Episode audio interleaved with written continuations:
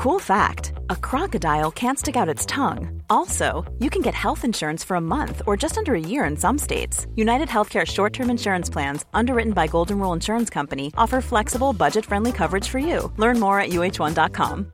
Hey, I'm Ryan Reynolds. At Mint Mobile, we like to do the opposite of what Big Wireless does. They charge you a lot, we charge you a little. So naturally, when they announced they'd be raising their prices due to inflation, we decided to deflate our prices due to not hating you. That's right. We're cutting the price of Mint Unlimited from $30 a month to just $15 a month. Give it a try at mintmobile.com slash switch. $45 upfront for three months plus taxes and fees. Promote for new customers for limited time. Unlimited more than 40 gigabytes per month. Slows. Full terms at mintmobile.com.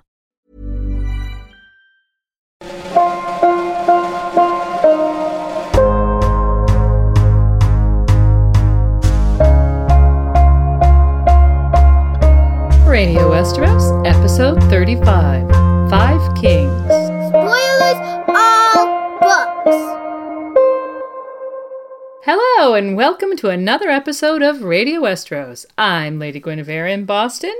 And I'm Yolkboy in England. And with this episode, we're happy to bring you the second instalment of our analysis on the War of the Five Kings. Yeah, this is part two of a three part series. And in part one, we covered the backstory of the war, reviewed the five kings, the military commanders, and other major players, as well as explored the origins of the conflict. And we also offered a complete analysis of the first stage of the war, when hostilities between House Stark and House Lannister began in the Riverlands. Throughout, our goal has been to relate the events in chronological order as best as we can to give you listeners a real sense of how things were unfolding in various locations in relation to each other. And with today's episode, we'll carry on with the action of the war from the Riverlands to the Stormlands, the Westerlands, the North, and the Reach, and finally, we'll analyze the climactic battle of the war as Stannis Baratheon leads the attack on King's Landing. Yeah, a large part of this episode will actually be devoted to the Battle of Blackwater, its build up and aftermath.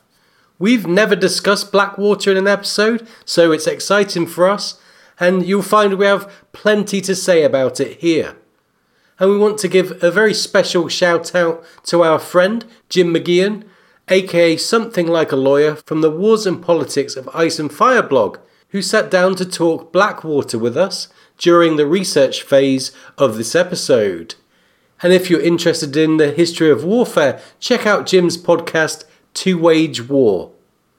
And before we get started, we just want to say thanks to all of you listeners who support us in so many ways. We truly appreciate all you do to keep Radio Westeros going strong. Yeah, we do, and many of you will know that we have a Patreon campaign. Patrons provide financial support for us while earning rewards that many of our listeners have enjoyed, such as behind the scenes updates, shoutouts, and early ad free access to episodes. So we want to thank all of our patrons, including our Flaming Lightbringer patron, TJ Harrington, our Dragonsteel patrons, John Wergarian and Peter, and our Pale as Milk Glass patrons, Lord Commander Daenerys Flint, Kelly, Rosa, Rory, Ashley, Laura, Sister Winter, and Harry Krishna. Each episode of Radio Westeros takes weeks of preparation and production to make. To find out how you can support us in that effort and gain these rewards for as little as $3 an episode, visit us at patreon.com slash Radio Westeros to check out our campaign. And now it's time to continue on with part two of the War of the Five Kings.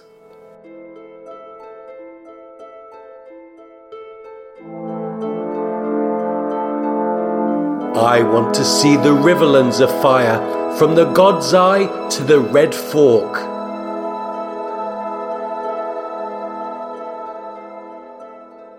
So we'll pick up the action at the Crossroads Inn once again, with Lord Tywin's council after receiving the messenger with news of Jaime's defeat and capture at Whispering Wood. There had been other messages as well, one from Varys with news of Renly's claim, and another from Cersei commanding her father to, quote, ride for King's Landing at once to defend the Red Keep against King Renly and the Knight of the Flowers. Yeah, and clearly Tywin was not amused with Cersei's decision making or her tone. He mentions that she hasn't told Joffrey about Renly for fear the young king will take the city watch the only army available to him, and march against his uncle Renly, which would leave the capital utterly defenceless against his other uncle, of whom Tywin says, I have felt from the beginning that Stannis was a greater danger than all the others combined. And Tywin tells Tyrion that he's to go to King's Landing as acting hand of the king to rule in his name, going on to chronicle his daughter's and grandson's poor decision making when Tyrion comments that Cersei might have a thing or two to say about that. Let her say what she likes. Her son needs to be taken in hand before he ruins us all. I blame those jackanapes on the council. Our friend Peter, the venerable Grand Maester, that cockless wonder, Lord Varys. What sort of counsel are they giving Joffrey when he lurches from one folly to the next? If Cersei cannot curb the boy, you must. So Tywin's opinion of the situation in King's Landing is not left in much doubt. Cersei may be his child that was, quote, made for motley, after all.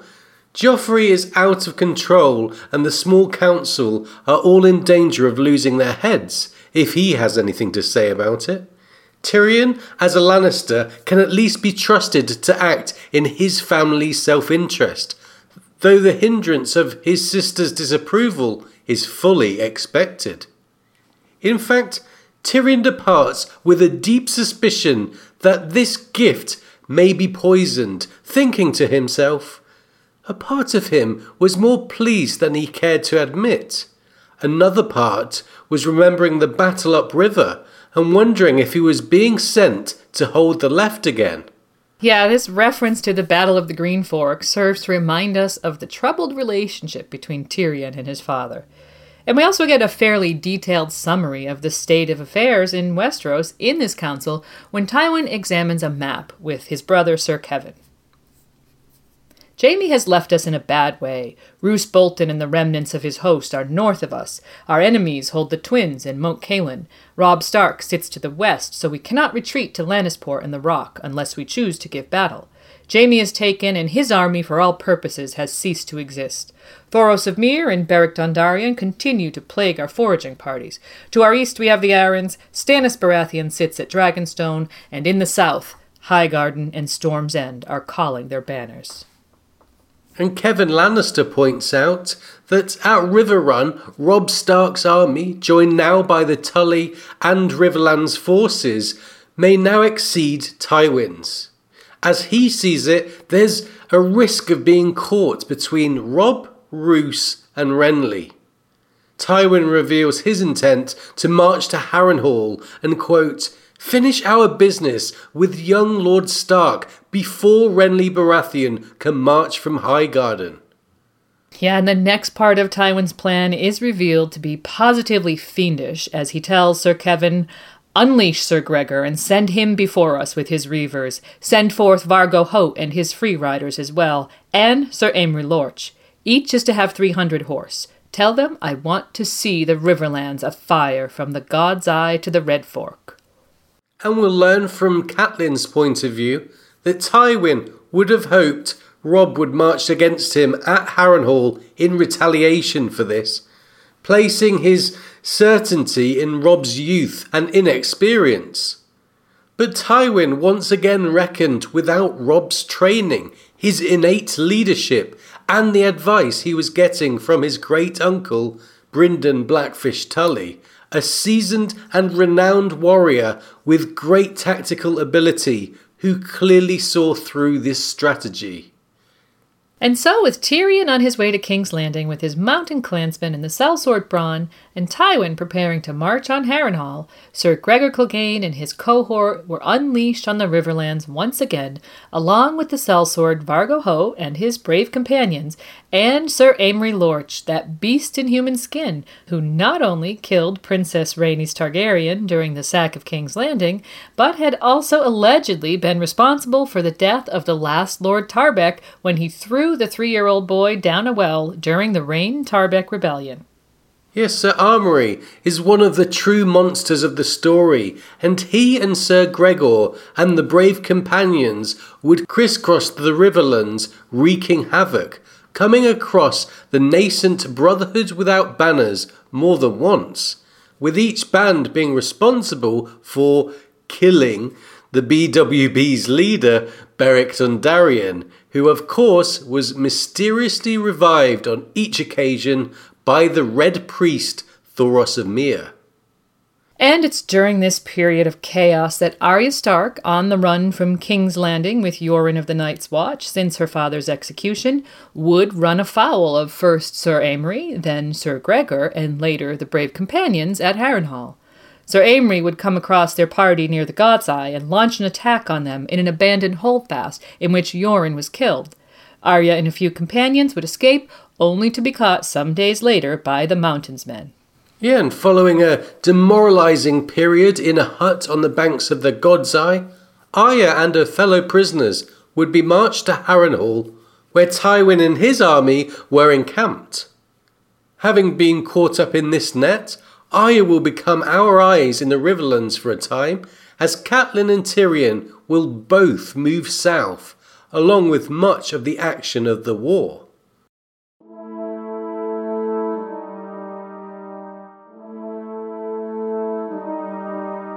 Stannis Baratheon, Lord of Dragonstone, and by the grace of gods, rightful heir to the Iron Throne of the Seven Kingdoms of Westeros, was broad of shoulder and sinewy of limb, with a tightness to his face and flesh that spoke of leather cured in the sun until it was tough as steel.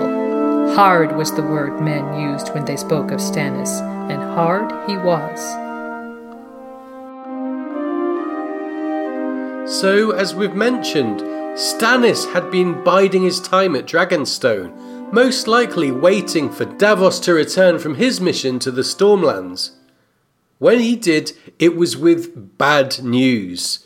None of the Stormlords would support him, and many had already declared for Renly.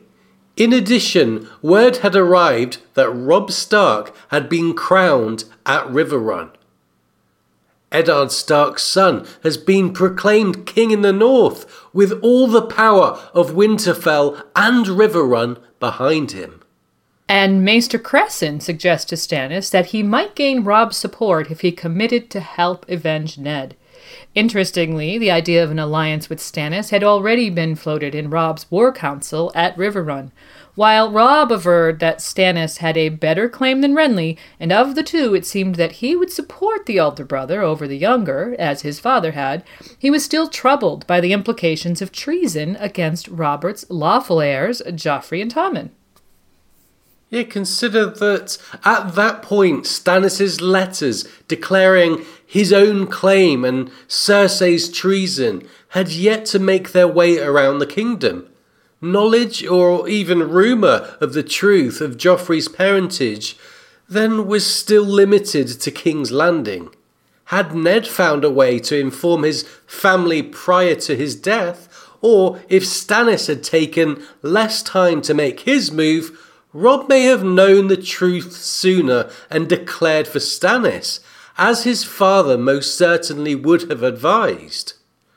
And as it is, Robb's lords, in their ignorance, named him king, and as Stannis prepared to make his own claim public and point the finger of treason, incest, and bastardy at Cersei and her children, he had no use for an alliance with, quote, another false king. His vitriol at the suggestion that he should help avenge Ned Stark is quite revealing of the resentment towards his elder brother that had simmered below the surface for years. In short, Stannis's opinion was, "Why should I avenge Eddard Stark? The man was nothing to me. Oh, Robert loved him, to be sure, loved him as a brother. How often did I hear that? I was his brother, not Ned Stark, but you would never have known it by the way he treated me. Yeah, what followed was a catalogue of slights Stannis had suffered from Robert over the years. That this is a family that would have benefited from some family therapy to help negotiate these troubled waters is obvious from Cressen's point of view. Anyway, following Cressen's death, which is a topic for another episode, and the burning of the Seven by Melisandre, Stannis makes his move, declaring his claim by sending a message to all corners of the kingdom to 117 castles and holdfasts.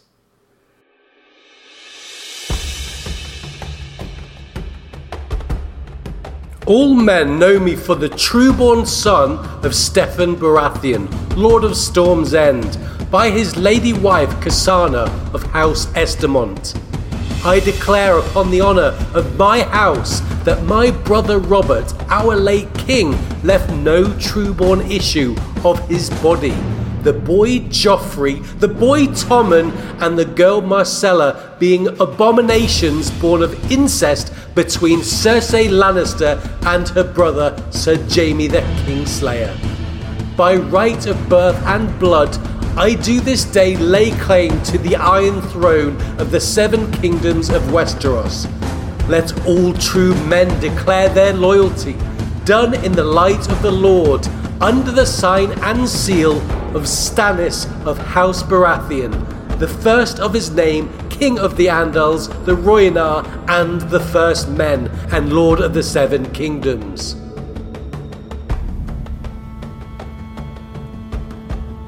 So, Stannis acknowledges to Davos that the principal men of the realm will support Renly or Robb or Joffrey as they will, and he knows few will believe his message, and so he sends Davos and two of his sons with chests full of additional letters and enough knights to read them aloud to common folk in ports and fishing villages and at septs and inns from White Harbor to the Arbor, and even across the narrow sea to the free cities. As Stannis says, the world will know of my claim and of Cersei's infamy. And so the letters fly to Winterfell, Harrenhal, Hornhill, Stokeworth, Rosby, King's Landing, and beyond. At King's Landing, Tyrion had arrived some weeks previously and taken up the role of acting hand, much to his sister's displeasure. He set about cleaning house, dispatching Janos Slynt to the wall, and preparing a gift for Joffrey, a quote, little chain.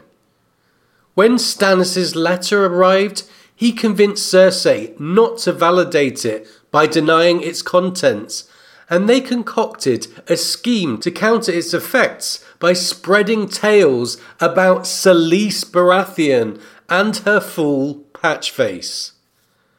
Yeah, and it's also during this time that Tyrion begins to plan to get Tommen and Myrcella out of the city.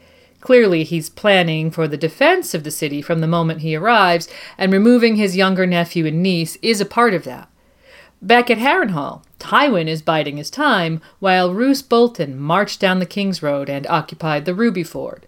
That Tywin was waiting for Robb to march on him will be evident when Arya hears a Lannister soldier at Harrenhal say, Bolton'll never cross, not till the young wolf marches from Riverrun with his wild Northmen and all them wolves.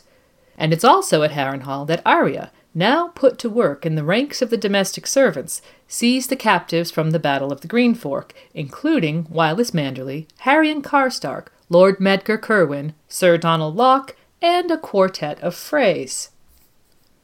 And an interesting side note is that the phrase would be ransomed by their family, as we see in Arya's point of view. One morning, two other brothers arrived under a peace banner with a chest of gold, and ransomed them from the knights who'd captured them. The six Freys all left together. Here is a curious intersection between House Frey and House Lannister that we've never seen discussed. The only time we specifically see an interaction between the two houses on page prior to the Red Wedding. While it will be months before we see Tywin writing suspicious letters in Tyrion's point of view, we know there had to have been a seed for the Frey Lannister alliance somewhere, and we wonder if this might be it. Well, this is obviously well before Robb would make his major mistake of judgment, but Lord Walder's well known for sitting on the fence, and we'll see shortly that there remains a certain nervous quality to the Frey commitment to the Stark cause. But whatever may have been going on in the background, one thing is clear to the Starks and Tullys at Riverrun. A new Lannister army is being raised in the Westerlands by Tywin's cousin Stafford Lannister, and, quote, Tywin will wait patiently for Sir Stafford to march before he stirs from behind the walls of Harrenhal. But even as Tywin waits for Robb, Robb waits at Riverrun while Cleos Frey is sent to King's Landing under a peace banner with Robb's terms for Cersei, and his river lords work to reclaim their lands that had been seized by Lannisters.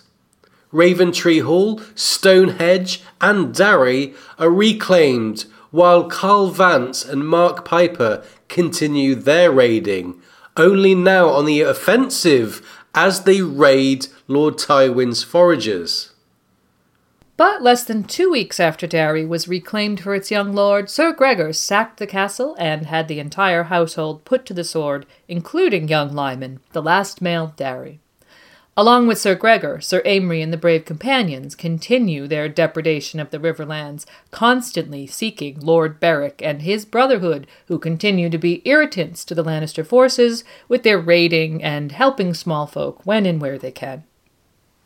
And around this time, back at Winterfell, Bran hosts a harvest feast and receives as many of the Stark bannermen who remain in the north to pay homage. It's then that he hears about Stannis' letters and the fact that Ramsay Snow is raising men at the Dreadfort, a troubling piece of information given the young man refuses to declare his intentions to the neighbours. It hardly seems plausible that Roose was unaware of this operation, which of course would have grave consequences in the north as Ramsay would take advantage of Robb's absence to advance the Bolton interests on several occasions. At the very least, Roose was hedging his bets at this early stage, while his absence still provided him plausible deniability with regards to Ramsay's actions.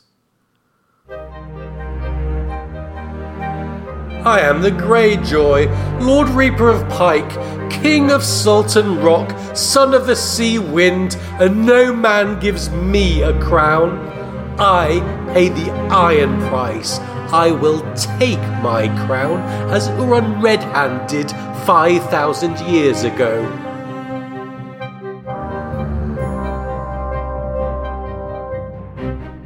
In the meantime, Theon Greyjoy arrived at his father's stronghold on Pike for the first time in ten years, having departed the Riverlands some weeks earlier. Over Cat's objections and Ned's advice, Robb had decided to send his foster brother on a mission to Balon, telling Cat about Lord Greyjoy. I will not grudge him a crown. If I'm king in the north, let him be king of the Iron Islands, if that's his desire. I'll give him a crown gladly, so long as he helps us bring down the Lannisters. But Theon had other ideas about the crown Robb would offer. As he approached the islands of his birth, his thoughts were about his own advancement. This was Theon's hour, his plan, his glory, and in time, his crown. And when he came to deliver Robb's message, he would tell his father, There is nothing small about the letter I bear, and the offer he makes is one I suggested to him. Yeah, and we pointed out in the last episode that it seems very likely that Theon had all of this in mind at Riverrun in those moments when Cat was thinking how much she distrusted him. But when Theon arrived at Lordsport, he saw an obvious muster of ships in the harbor. A great number of longships, fifty or sixty at the least, stood out to sea or lay beached on the pebbled shore to the north. Had Lord Balon anticipated him and called the Greyjoy banners? His hand went inside his cloak again to the oilskin pouch. No one knew of this letter but Robb Stark. They were no fools to entrust their secrets to a bird. Still, Lord Balon was no fool either. He might well have guessed why his son was coming home at long last, and acted accordingly. But Balon Greyjoy is a stranger to Theon, who apparently recalls little of the ways of the Ironborn. It becomes clear to Theon very quickly during their reunion that things won't be going as he had expected or planned. In fact, events seem to move quickly beyond his control. His father rejects Robb's offer and tells Theon what the Ironborn course will be. Do you think I gather my ships to watch them rock at anchor? I mean to carve out a kingdom with fire and sword, but not from the west and not at the bidding of King Robb the Boy. Casterly Rock is too strong, and Lord Tywin too cunning by half. Aye, we might take Lannisport, but we should never keep it. No, I hunger for a different plum, not so juicy sweet, to be sure, yet it hangs there ripe and undefended. So Theon understands that Balon means to gain his revenge on Ned Stark at last by striking at the north. It seems the old man has outlived his two former adversaries out of sheer spite, and rather than accept an alliance with Robb, he's hatched a devious plan to do something that amounts to taking Robb in the rear by sneaking into the north from the sea and closing the crossing at Moat Cailin. Robb had played into Balon's hand by sending Theon as his emissary, although, to be fair, given Balon's attitude to Theon and the fact he had already called his banners, it's not entirely clear whether Theon continuing as hostage would have really restrained him. And now going back to King's Landing, Tyrion has been busy making plans for the defence of the city and shoring up his family's position. We see the tremendous depth of his abilities during this time when he's free to act with his father's blessing and Cersei is more or less at bay. Tyrion sends an offer to Dorne for a marriage alliance between Doran Martell's son, Trystane, and Cersei's daughter, Myrcella. Prince Doran is also offered a seat on the small council and perhaps most importantly, vengeance for his sister, Princess Elia. So, Tyrion takes advantage of the opportunity offered by this piece of diplomacy to lay a trap for the counselors his father commanded him to straighten out. He first allowed Varys to believe he would send Tommen to Dorne, at the same time as telling Littlefinger that he's offering Myrcella to the Arryns. In fact, his plan is the reverse, and the untrustworthy counselor he reveals with his trap is Pycelle, who runs to Cersei with the information that Tyrion was offering Myrcella to the Martells. And Tyrion explains his plan to Cersei when she comes to him. The Martells have every cause to hate us. Nonetheless, I expect them to agree. Prince Doran's grievance against House Lannister goes back only a generation, but the Dornishmen have warred against Storm's End and Highgarden for a thousand years, and Renly has taken Dorne's allegiance for granted. Myrcella is nine, Trystane Martell eleven. I have proposed they wed when she reaches her fourteenth year. Until such time, she would be an honoured guest at Sunspear under Prince Doran's protection. And as furious as Cersei is, she agrees that Myrcella will be safer in Dorne, as at this point King's Landing is still bracing for the hammer blow from Renly's huge army to fall. We also learn that what is in fact a very large chain and a cache of wildfire, originally commissioned by his sister, are involved in Tyrion's planning in the capital, and we see the beginnings of a plan to rescue Jaime when Cleos Frey arrives with Robb's terms. Cleos Frey, the son of Tywin's sister, Jenna and Lord Walder's second son, Emmon, had chosen to fight for the Lannisters in spite of most of his house declaring for Robb.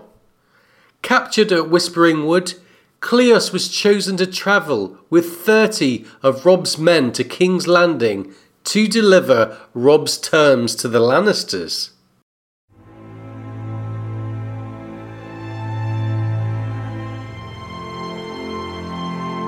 First, the Queen must release my sisters and provide them with transport by sea from King's Landing to White Harbour. It is to be understood that Sansa's betrothal to Joffrey Baratheon is at an end.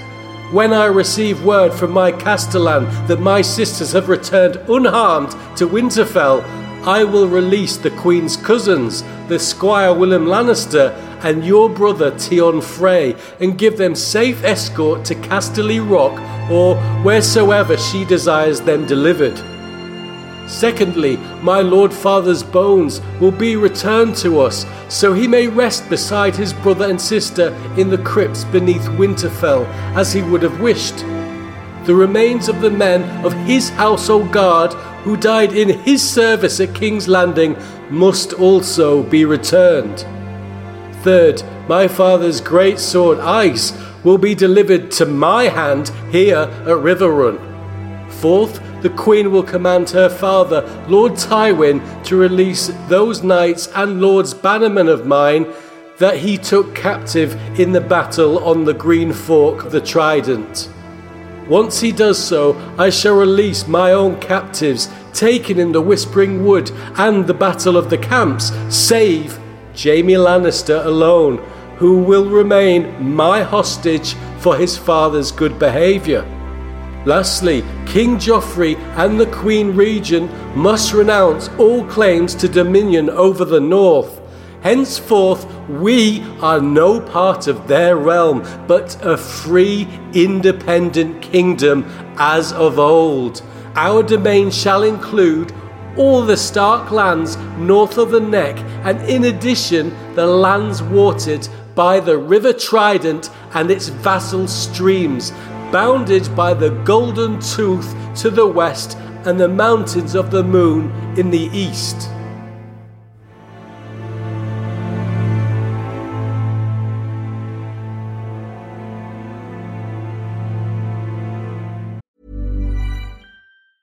Hiring for your small business? If you're not looking for professionals on LinkedIn, you're looking in the wrong place. That's like looking for your car keys in a fish tank.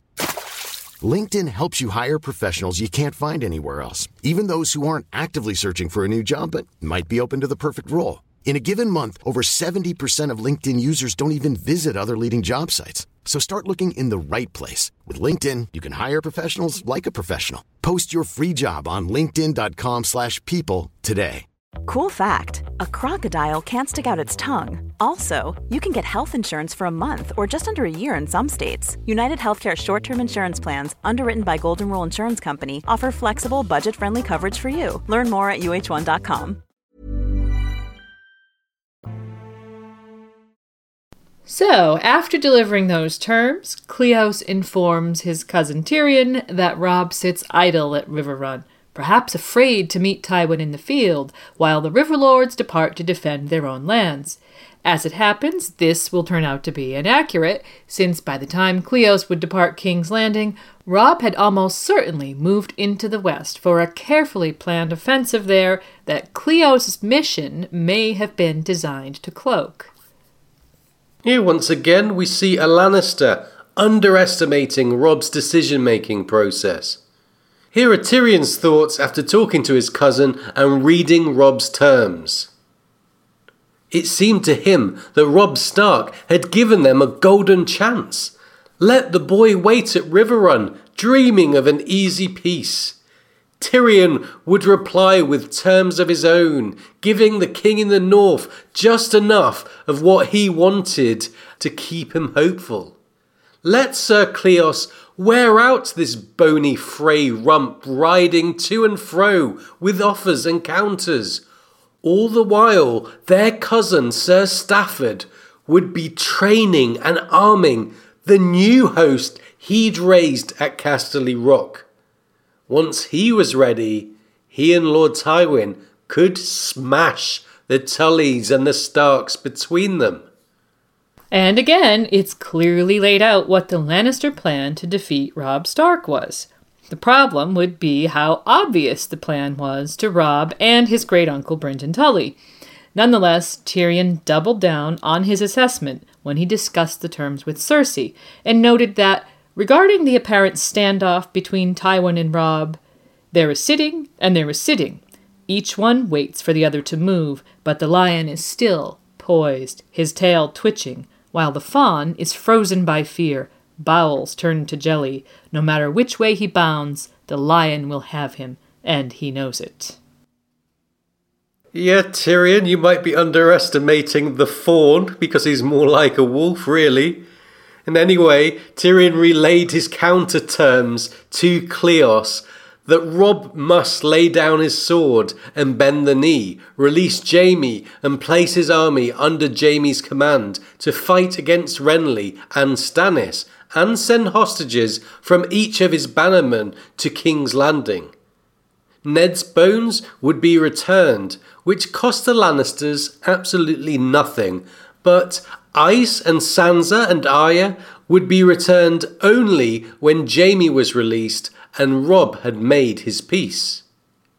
Cleos Frey, knowing that Robb would never agree to these terms, was to be sent back to Riverrun to relay them with the escort Robb had sent with him and a new escort of the hundred Lannister men Tywin had sent to the city to be Cersei's guard. And it's Varys who discerns that Tyrion has concocted a plan to use those guards as a Trojan horse of sorts to get four men inside the walls of Riverrun. This would doubtless involve the four men your man Bronn searched for so diligently in all the low places of King's Landing a thief, a poisoner, a mummer, and a murderer. And Tyrion's reply Put them in crimson cloaks and lion helms. They'll look no different from any other guardsmen. I searched for some time for a ruse that might get them into Riverrun before I thought to hide them in plain sight. They'll ride in by the main gate, flying Lannister banners and escorting Lord Eddard's bones. Four men alone would be watched vigilantly. Four among a hundred can lose themselves. So I must send the true guardsmen as well as the false, as you'll tell my sister.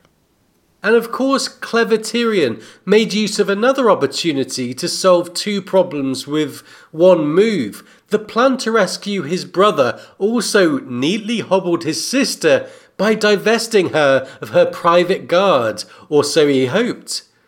And Cleos's departure with Tyrion's counterterms coincided with the arrival of news that Stannis is besieging Storm's End and Doran Martell's answer to Tyrion's offer.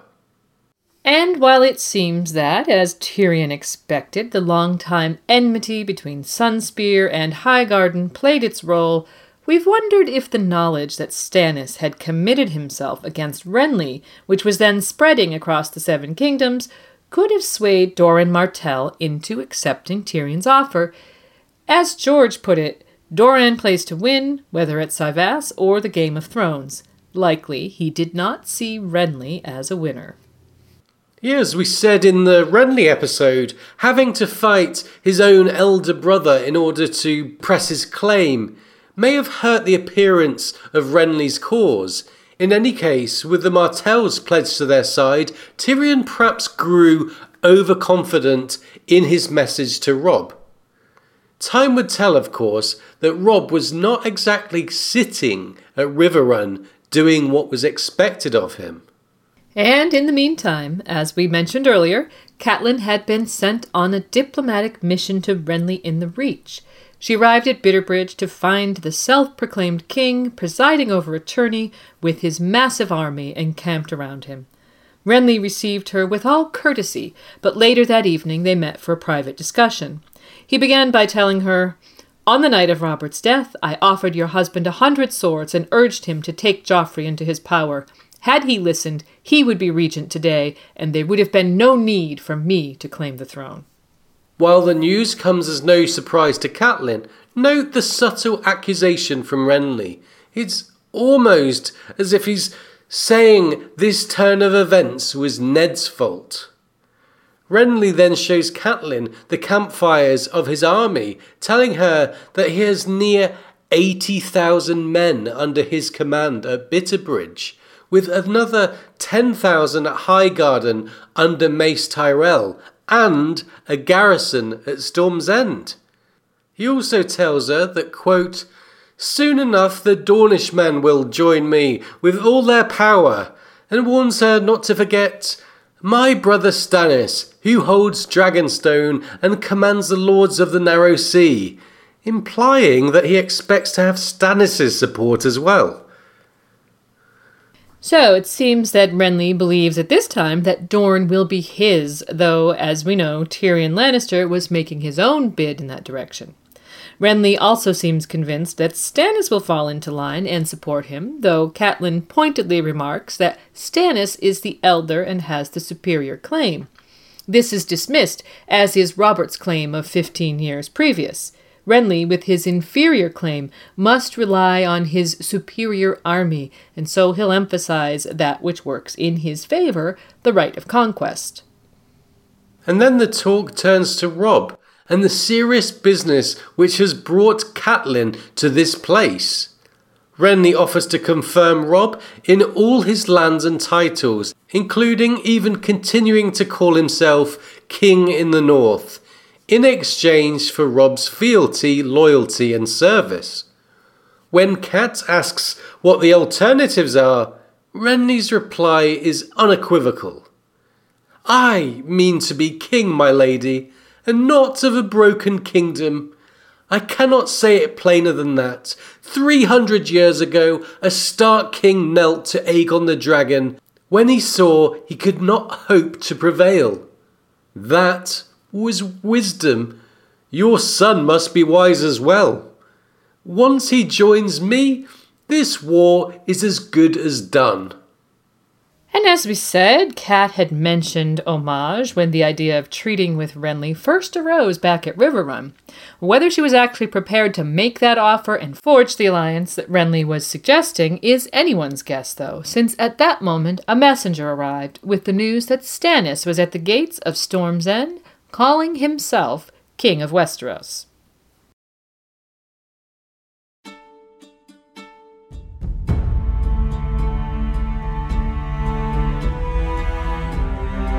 Tyrell swords will make me king. Rowan and Tarly and Caron will make me king. With axe and mace and warhammer, Tarth arrows and Penrose lances, Fossoway, Cuy, Mullendore, Estermont, Selmy, Hightower, Oakheart, Crane, Caswell, Blackbar, Morrigan, Beesbury, Shermer, Dunn, Footly, even House Florent, your own wife's brothers and uncles, they will make me king. All of the chivalry of the South rides with me, and that is the least part of my power. My foot is coming behind a hundred thousand swords and spears and pikes.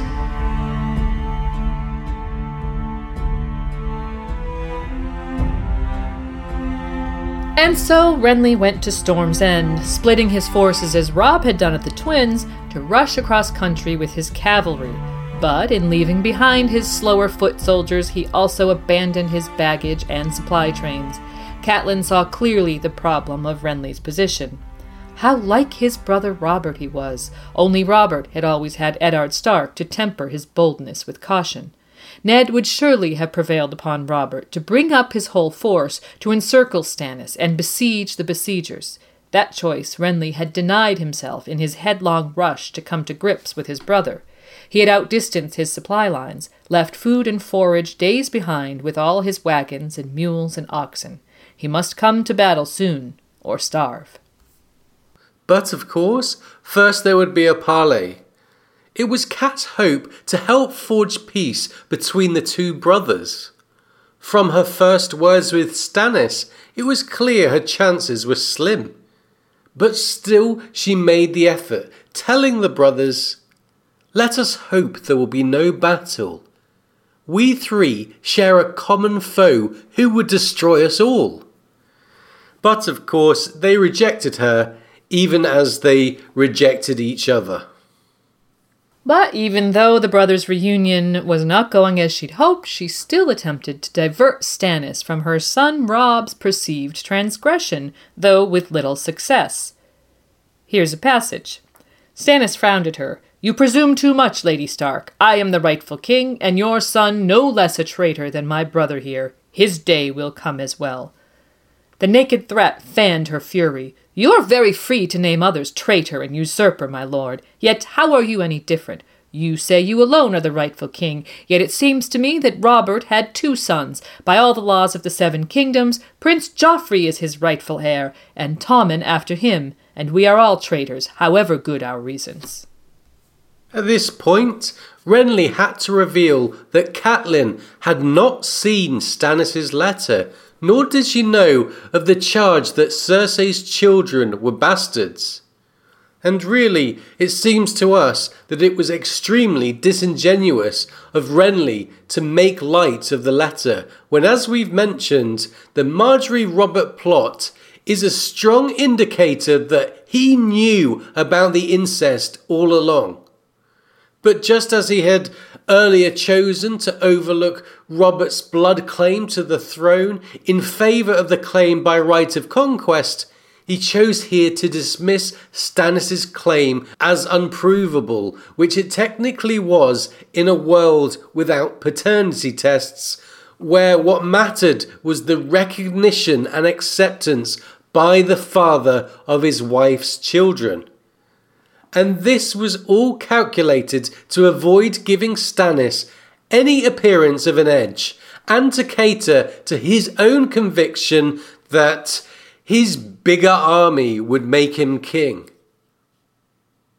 And so the parley disintegrated into insults and taunts in spite of Catelyn's best efforts. Her thought process, putting together the apparent trail of Lannister involvement in Jon Arryn's death with the former hand's knowledge, was interrupted when Stannis lost patience with his brother's insults once and for all. Drawing his sword, Lightbringer, he declared, I am not without mercy, nor do I wish to sully Lightbringer with a brother's blood. For the sake of the mother who bore us both, I will give you this night to rethink your folly, Renly. Strike your banners and come to me before dawn, and I will grant you Storm's End and your old seat on the council, and even name you my heir until a son is born to me. Otherwise, I shall destroy you. The parley broke up with a warning from Melisandre. Look to your sins, Lord Renly. Back at the Royal Pavilion, there was a debate about strategy. Lord Mathis Rowan offered caution. Your Grace, I see no need for battle here. The castle is strongly garrisoned and well provisioned. Sir Cortnay Penrose is a seasoned commander, and the trebuchet has not been built that could breach the walls of Storm's End. Let Lord Stannis have his siege. He will find no joy in it, and whilst he sits cold and hungry and profitless, we will take King's Landing. But Renly's pride made him uncertain, and Lord Randyll Tarly's opinion differed from Lord Rowan's, a classic dove versus hawk situation. I say that Stannis is a danger to you. Leave him unblooded, and he will only grow stronger, while your own power is diminished by battle. The Lannisters will not be beaten in a day. By the time you are done with them, Lord Stannis may be as strong as you, or stronger. Coming from a man of Tarly's military experience, this was rank foolishness. Renly had overextended his army, as Catelyn clearly saw, and Stannis's strength was not growing, nor was there a remote chance that his army, now numbering around 5,000, would increase twentyfold as he lay siege to Storm's End. Not only that, but in spite of Renly's superior numbers, there was a real risk that Stannis would prevail in the battle at hand. Yeah, following Renly's decision to meet Stannis in battle, in large part because he could not bear to have men say that he had feared to face his elder brother, his lord suggested that they sound the attack in the dark to avoid being blinded by the rising sun, Randyll Tarly correctly perceived Stannis' strategy in choosing to meet his brother facing west at dawn, with the dawn to his back, which only emphasizes the hubris of Tarly's insistence that they engage in this battle at all costs. And given the innate caution of Lords Rowan and Estermont, who had command of the centre and reserve, and the relative inexperience of the men Renly had chosen to lead the rest of his army, including himself and Bryce Caron on the right and left, and Loras Tyrell in the van. It seems like Stannis's disciplined plan just might have borne fruit. In fact, it's made clear in the text that even Stannis didn't expect what happened next. Yeah, Melisandre, having seen a vision of Renly in his green armor attacking Stannis and defeating him outside the gates of King's Landing, took it upon herself to dispense with Renly once and for all in an effort to prevent that vision from coming true. That she failed utterly will be revealed weeks later, for now it must have seemed a triumph to her. And while Stannis insists he mourns for his brother, his unease is apparent as he describes what happened that night to Davos later. And of course, we see Renly's death from Catelyn's point of view, following which she flees the Stormlands, making for Riverrun with the innocent but suspect Brienne of Tarth in tow. Renly died ignominiously, slain by a shadow, and he left no heir of his body. As such, Stannis was his next of kin, and so the decampment of the Stormlords to Stannis' side was not seen as turning cloak, but rather a natural matter of inheritance. Yeah, Bryce Caron would tell Cortnay Penrose, No man here is a turncloak, sir. My fealty belongs to Storm's End, and King Stannis is its rightful lord, and our true king. He is the last of House Baratheon, Robert's heir, and Renly's. And remember that these men did not suspect Stannis was involved, but accused Brienne as Emmon Cuy had done with his dying breath. Significantly, though, as Sir Cortnay would point out, the Tyrells and Reacher lords did not rush to Stannis' side. Recall Lord Mace Tyrell's burning ambition was to see his daughter as queen, Clearly, this wouldn't be possible with Stannis, and Petyr Baelish will have been well aware of this. As Mace hesitated at Highgarden, Tyrion Lannister sent Littlefinger on a secret mission of diplomacy to propose a new alliance with a new prize and thus capitalise on the Lord of Highgarden's ambition. His Grace won a great victory at Oxcross. Sir Stafford Lannister is dead, his host scattered.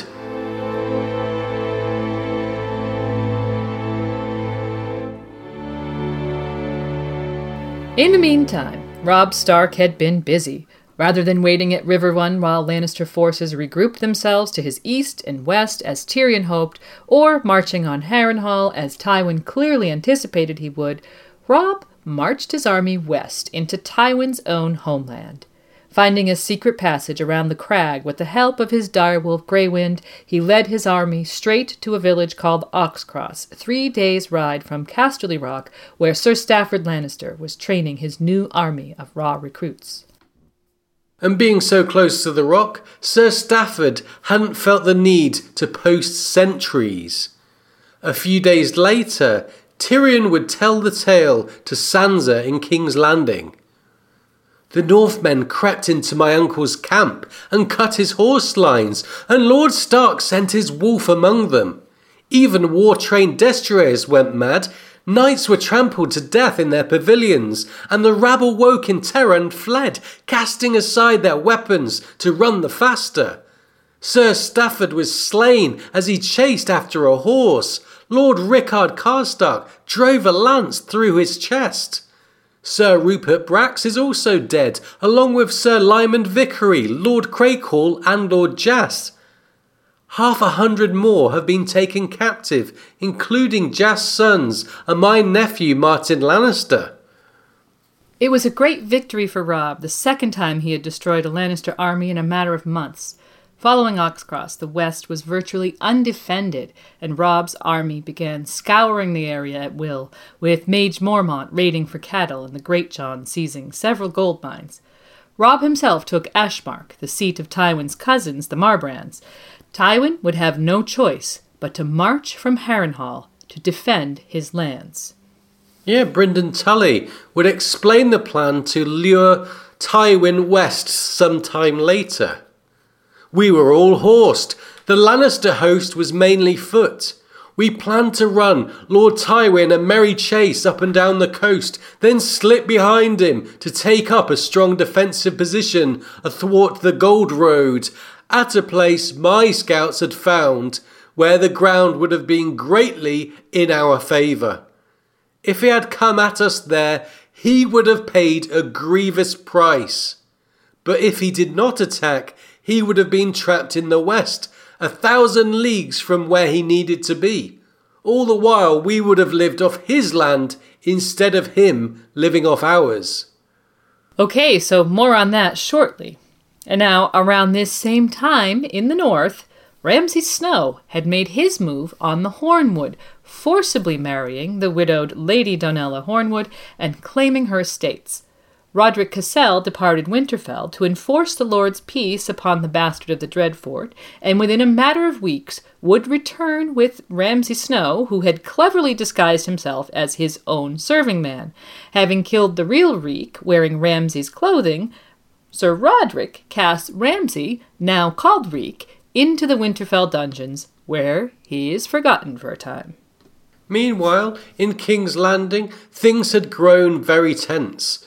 With news of a fresh Lannister defeat and mounting hunger and privation in the city, things were ripe for some civil unrest.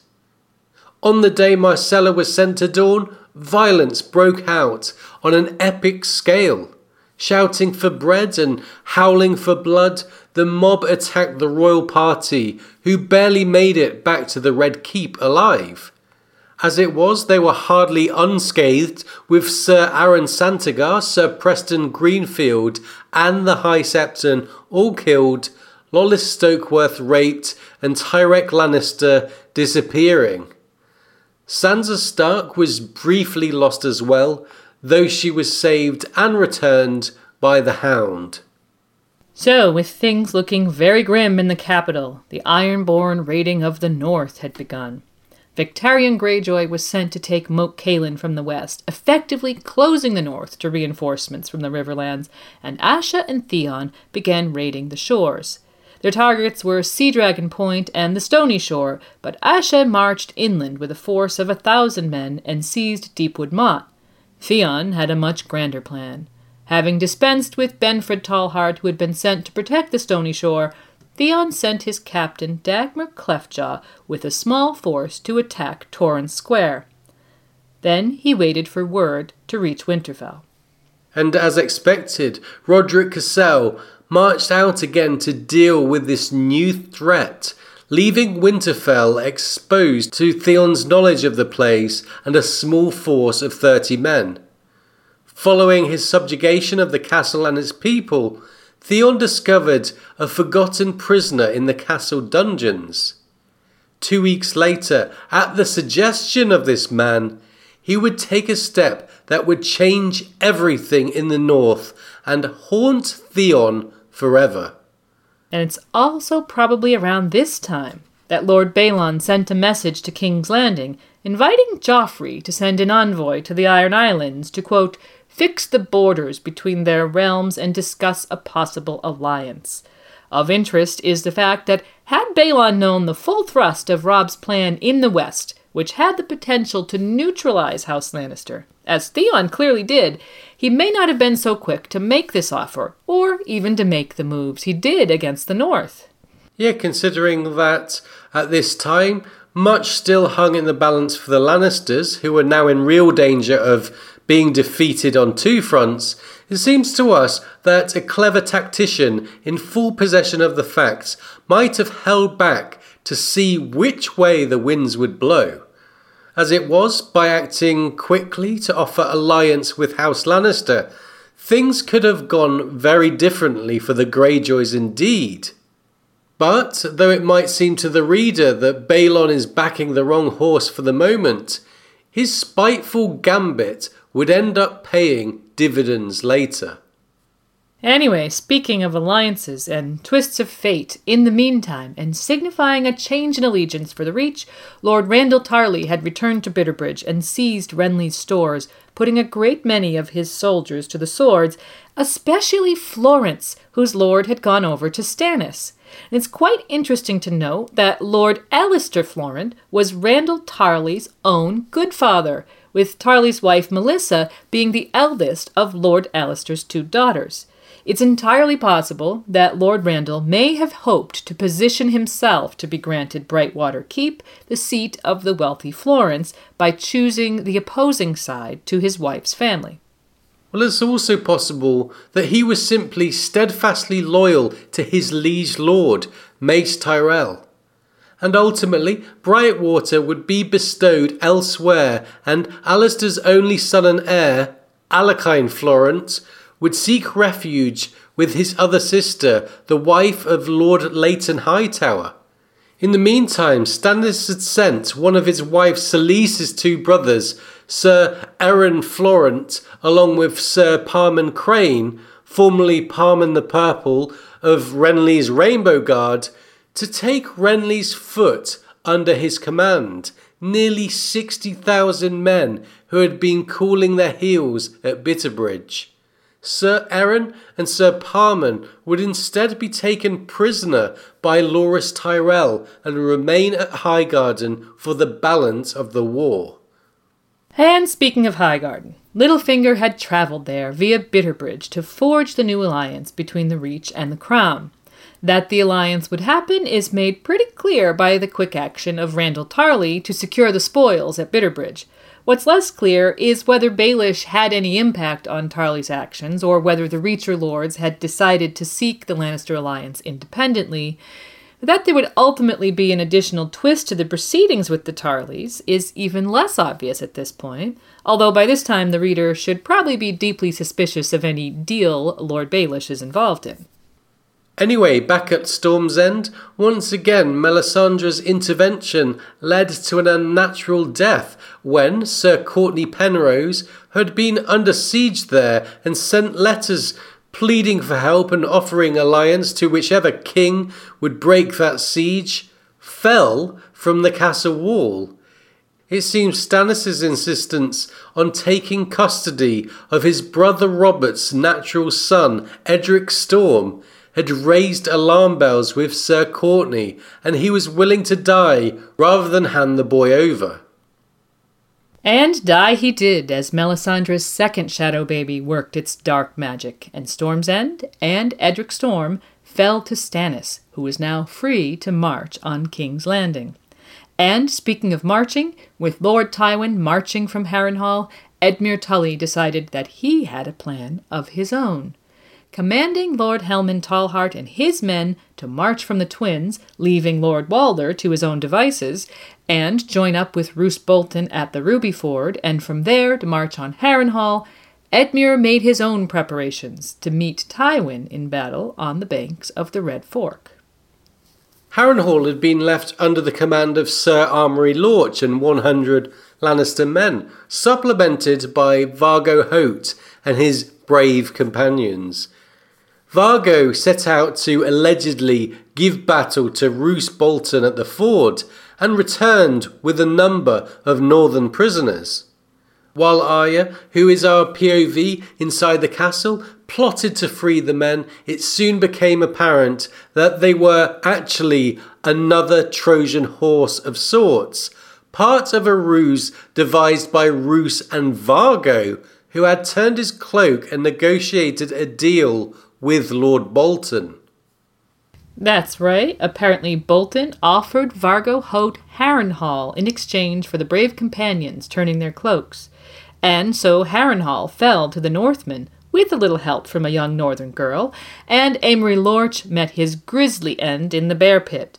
And it's probably a matter of some irony that four of the northern prisoners at Harrenhal, including Harrion Karstark, had been offered by Tyrion via Sir Cleos Frey in exchange for the squires Willem Lannister and Tyon Frey, who were being held at Riverrun. But the transfer of Harrenhal from Lannister hands to Roose Bolton's made that exchange unnecessary and thereby removed what would surely have been a safeguard for the two young squires' lives, with particularly tragic consequences. Consider this had Roose not contrived to take Harrenhal and free his fellow Northmen in the process, the exchange may well have taken place, or at least a living son in captivity may have stayed Lord Rickard Karstark's hand when it came to matters of vengeance months later. This is one of many small moments where George shows a careful reader how tiny stones tossed into the plot can cause huge ripples later on. Yeah, and that's not a detail we've seen discussed before because it's so easy to miss, but we think it really illustrates the genius of the level of detail that goes into George's planning. And in the meantime, not much changed for Arya at Harrenhal, who continued in her disguise as a servant girl, seeking the right opening to reveal herself to a trustworthy person. And it's probably quite telling and fortunate that she didn't feel Lord Bolton was that person. At any rate, with Roose now ensconced at Harrenhal, we can return to Riverrun.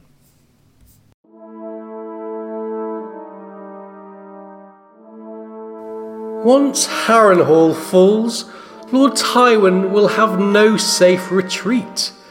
My own levies will defend the fords of Red Fork against his crossing. If he attacks across the river, he'll end up as Rhaegar did when he tried to cross the Trident. If he holds back, he'll be caught between Riverrun and Harrenhal, and when Robb returns from the west, we can finish him for good and all.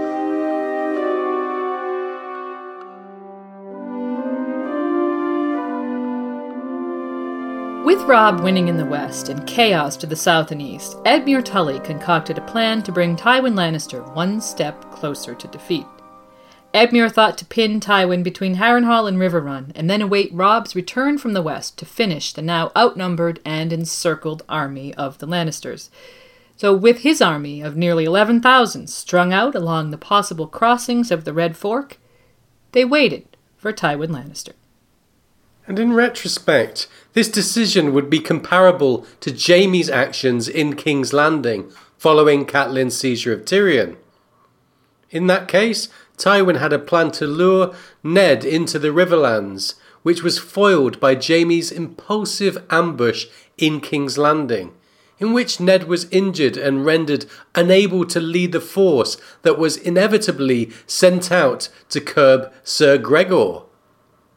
In this case, Robb had a plan to lure Tywin into the west, and it was Edmure's counterplan that foiled it. Now, this is an issue that's hotly debated in the fandom.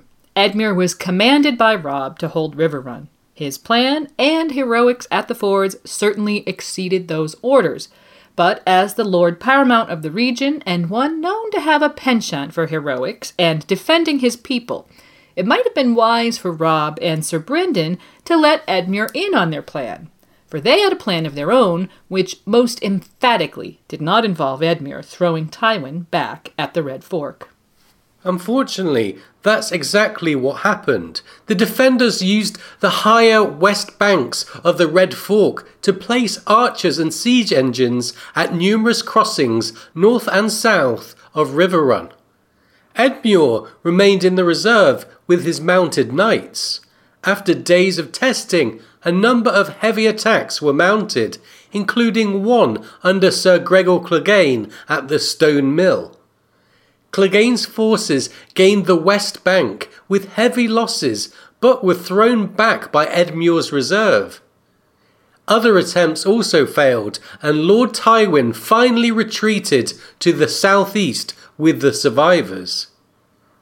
What Edmure couldn't have known was that in holding Lord Tywin in the Riverlands those extra days, he not only allowed time for messages to reach Tywin from his children about Stannis' attack of King's Landing and from the Tarly Tyrell forces at Bitterbridge, but he also destroyed the carefully laid plan to capture Tywin in his own territory and cut off his retreat to the east, which would have almost certainly secured a victory for Stannis at the capital. It turns out that Tywin's march to the southeast was not a retreat after all, but a rush to join up with Lords Rowan and Tarly at the headwaters of the Blackwater Rush in an effort to relieve the capital. As we'll see, it was a situation where moments mattered, and Edmure's impact on the eventual outcome in King's Landing probably can't be overstated. As it was, Robb, soon to be ensconced at the crag, would be left to return to Riverrun and mete out his displeasure to his victorious uncle in private, while in public he would have to reveal another tactical error that would have even more far reaching impact on his war effort.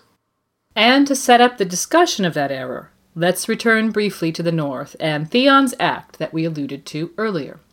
Around the same time that Edmure was engaging Tywin at the Red Fork, Theon was getting desperate to subdue the recalcitrant members of the Winterfell household, whose rebellions had only increased when Bran and Rickon vanished in the night with Hodor, the wildling Osha, the Reeds, their direwolves, and four swords stolen from the Winterfell tombs. After a fruitless search, it was the prisoner Reek in reality, Ramsay Bolton, who suggested killing the miller's boys, ironic in that he himself had grown up at a mill, and presenting them as the missing Starks. After dressing the two small corpses in Bran and Rickon's clothing, so called Reek had, quote, flayed the skin from their faces and dipped their heads in tar. It says that Theon, quote, took no joy from those heads, no more than he had in displaying the headless bodies of the children before the castle. But he had needed the heads for the wall to send a potent message to the inhabitants of the castle about their defiance. Refusing to allow Maester Luwin to bury the bodies in the Winterfell crypts, not out of cruelty as it seemed, but likely because they weren't really Starks, he had burned them himself and as a sign of Theon's conflict, it says, Afterward, he had knelt amongst the bones and ashes to retrieve a slag of melted silver and cracked jet, all that remained of the wolf's head brooch that had once been Bran's. He had it still. Okay, so that's Theon's deception at Winterfell, and that news would actually take some time to travel. So now let's turn our attention back to King's Landing and the build up to the largest, most significant battle of the war. But first, here are some words from those lovely folk at the Pyromancers Guild.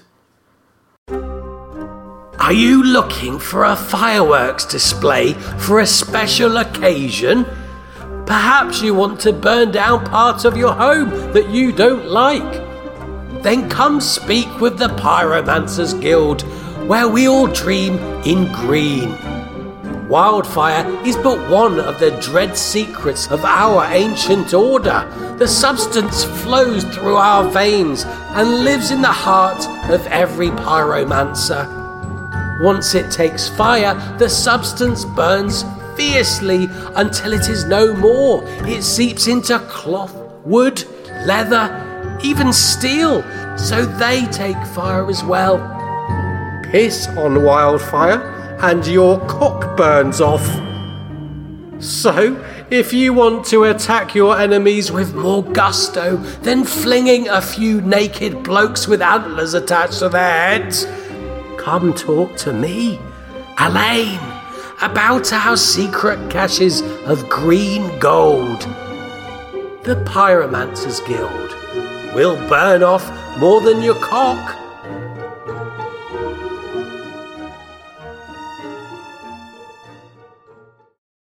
advance of Stannis' arrival, Tyrion had sent out his mountain clans across the river into the Kingswood to burn the countryside, kill Stannis' scouts, and generally harass his flanks.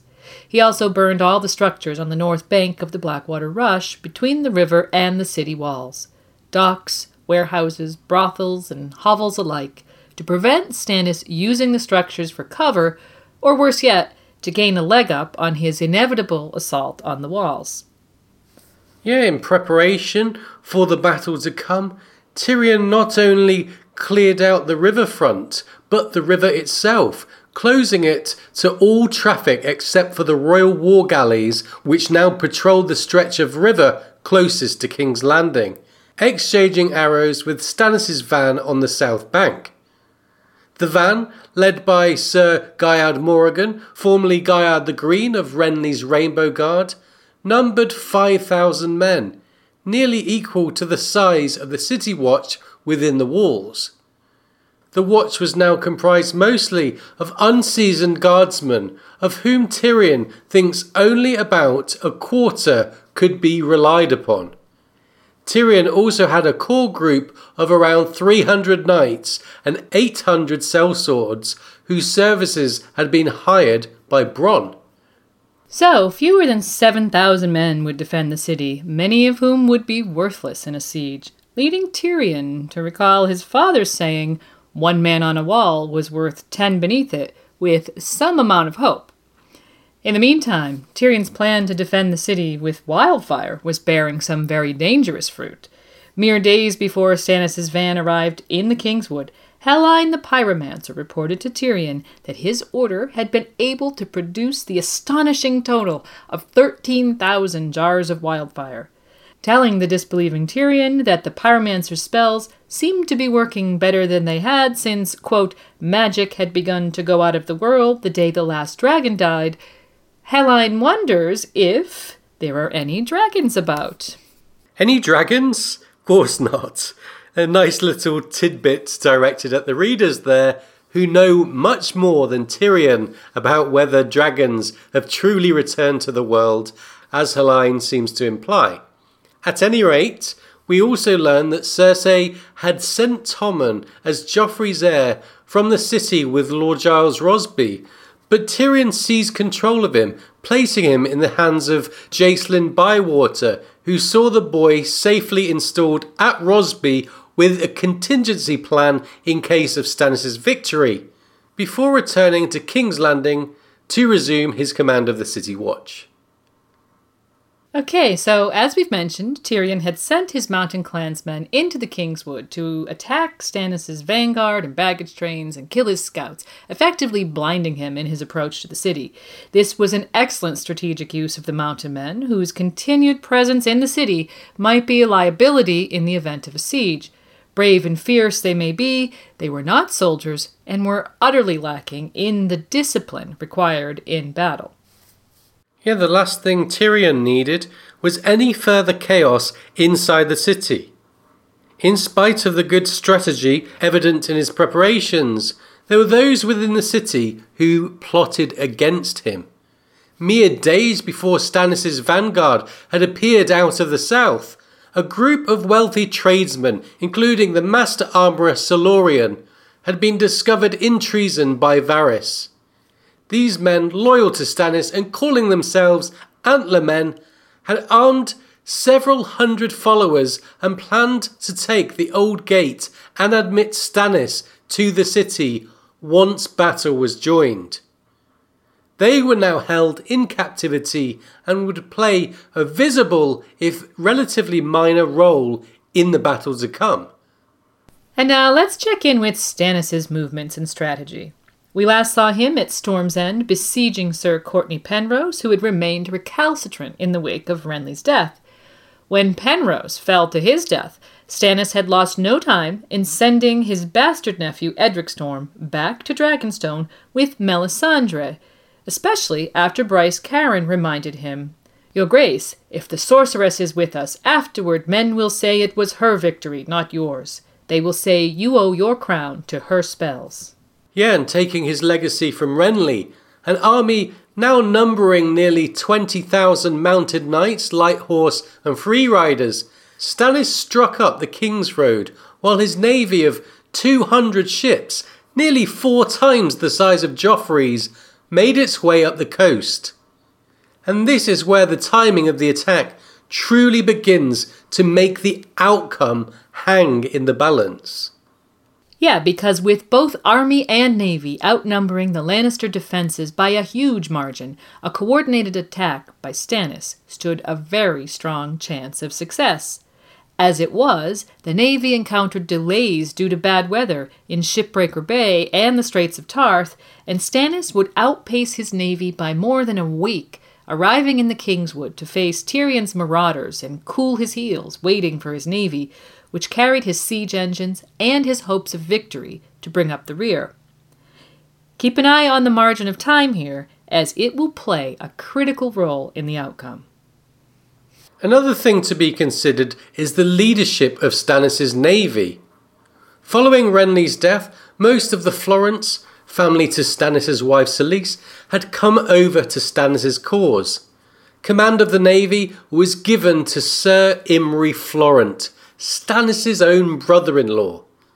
Sir Imry lacks the experience of his king, and with a combination of haste brought on by the delays the navy encountered and hubris brought on by their numerical advantage, he concocted a plan that ignored Davos Seaworth's more cautious recommendation to send scout ships ahead and take stock of the situation. It says, he would organise a fleet into 10 lines of battle, each of 20 ships. The first two lines would sweep up the river to engage and destroy Joffrey's little fleet, or the boys' toys, as Sir Imry dubbed them, to the mirth of his lordly captains. Those that followed would land companies of archers and spearmen beneath the city walls, and only then join the fight on the river. The smaller, slower ships to the rear would ferry over the main part of Stannis' host from the south bank, protected by Salladhor Saan and his Lyseni, who would stand out in the bay in case the Lannisters had other ships hidden up along the coast, poised to sweep down on their rear. And it must have seemed a perfect plan, designed to smash the smaller royal fleet while simultaneously enabling the besieging army to attack the walls at multiple points, which would by that time be under attack by the siege engines that were carried by the very ships of the attacking navy. But the defenders, of course, had plans of their own. From the three mighty trebuchets inside the river gate, dubbed the Whores by the city watch, to the usual array of scorpions and spitfires on the walls, and a couple of other, more subtle devices. Yet Tyrion had paired his scouring of the riverbank with the submersion of a number of wrecks between the quays which remained, designed to prevent enemy ships from landing troops under the city walls. Using these block ships, as they're called, is a relatively common naval defence seen in real life examples, such as the British battleship HMS Hood, sunk to protect Portland Harbour in the UK from German U boats during World War I, and the 11th century Skuldelev ships in Roskilde, Denmark. Okay, and speaking of naval defenses, Tyrion's boom chain lay submerged at the mouth of the rush, suspended between towers on north and south banks, apparently waiting to be deployed. The chain would be immediately perceived by Davos, whose only surprise at its existence seemed to be that it wasn't being used defensively. Once the attackers had entered the river, Davos would see that the intent was to trap them from retreat though he would assume it would be a strategy aimed at cutting off reinforcements or dividing their forces. And Davos wasn't alone in disregarding the significance of the boom chain. As a relatively common defensive feature in such situations, Stannis also failed to place a huge priority on disabling it. Upon his arrival on the south bank of the Blackwater Rush, he spent his time preparing his troops for battle, building rafts and arrows, and pointedly ignoring the South Tower, more than likely in an effort to avoid the inevitable casualties such an attack would bring. but in hindsight, a critical error that would be one of several things that could be singled out as decisive to the outcome of the day.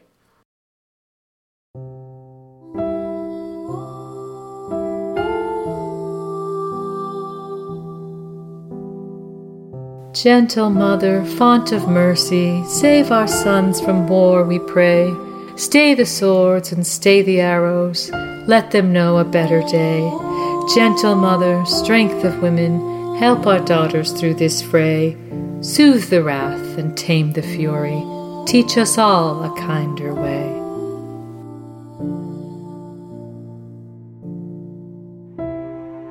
And so the day of the battle dawned, with Stannis' troops drawn up in the Kingswood, ablaze with fires lit by both Stannis and Tyrion's clansmen, and his navy bearing down upon the city from out in Blackwater Bay.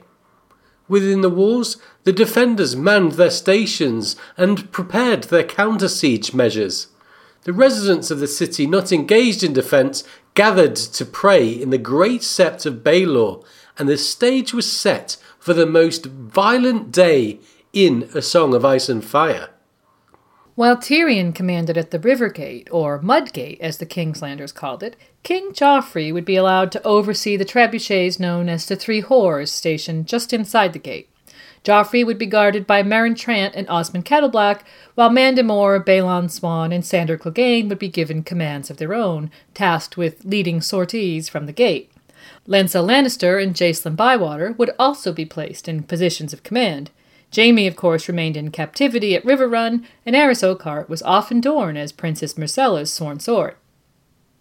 Inside Maegor's holdfast, in the heart of the Red Keep, Cersei would gather all the highborn ladies of the court to feast in the Queen's ballroom, guarded by her own red cloaks, captained by Sir Osfryd Kettleblack and the royal headsman Sir Ilyn Payne.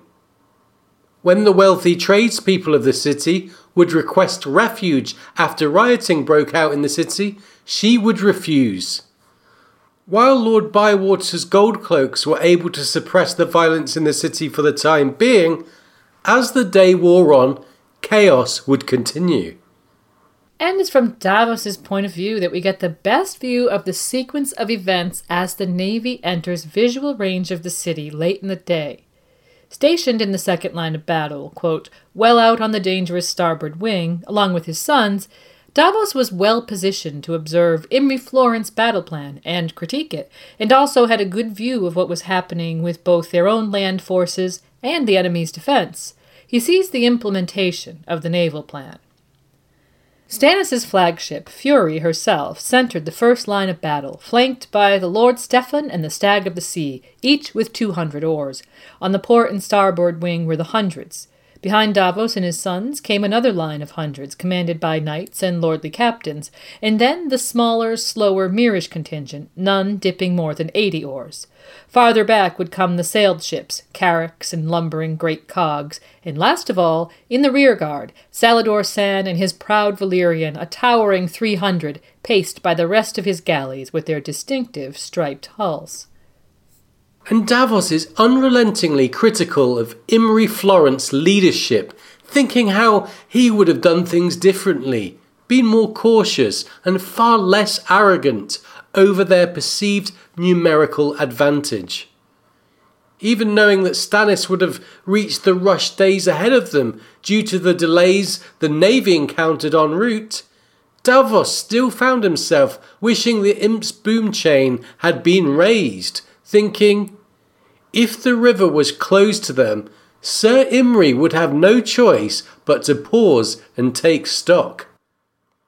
And Sir Imry is not the only player in Stannis' navy that Davos finds fault with. He repeatedly notices the deficiencies of Swordfish, a ship that, quote, dipped 200 oars and mounted the largest ram in the fleet, and we're warned of his grave doubts about her captain.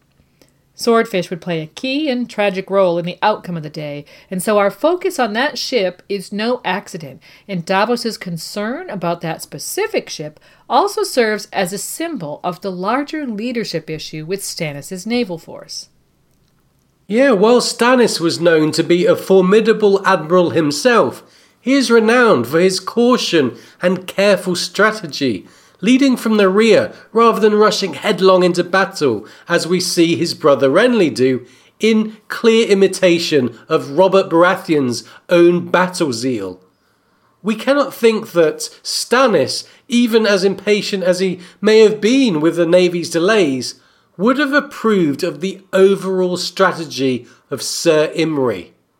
Since we later see Stannis come to rely on Davos's judgment, we think he would have done so in this case as well, had he been present. Unfortunately, Stannis had to bind his wife's family to him in a significant way, and giving them important and prominent roles in his leadership team was the best way to do so. And so Imry's strategy played out with the Baratheon navy sweeping into the Blackwater Rush as the much smaller opposing royal fleet backed water ahead of them. Davos could clearly see the strategy at play, and his unease becomes palpable. They mean to draw us in. They want us jammed close, constricted, no way to sweep around their flanks. And with that boom behind us. And as the fleet enters the river, the counter siege engines in the city begin doing their job of flinging fire in the form of burning pitch into the attacking ships. As the second line came within range, firepots arrows, and scorpion bolts were falling like rain. Davos sees Stannis' vanguard forming up ranks on the south bank, ready to take the crossing that would be offered to them by the arriving navy, while the three ships, Piety, Prayer, and Devotion, landed the first of Stannis' men on the north bank. Archers meant to provide cover to the troops who would bring up the ram to the gate. And Davos sees Sandor Clegane lead the first of the sorties made by the defenders as he leads a group of mounted men among the archers and men at arms who were debarking from the three ships, quote, like wolves among chickens, driving them back toward the ships and into the river before most could notch an arrow.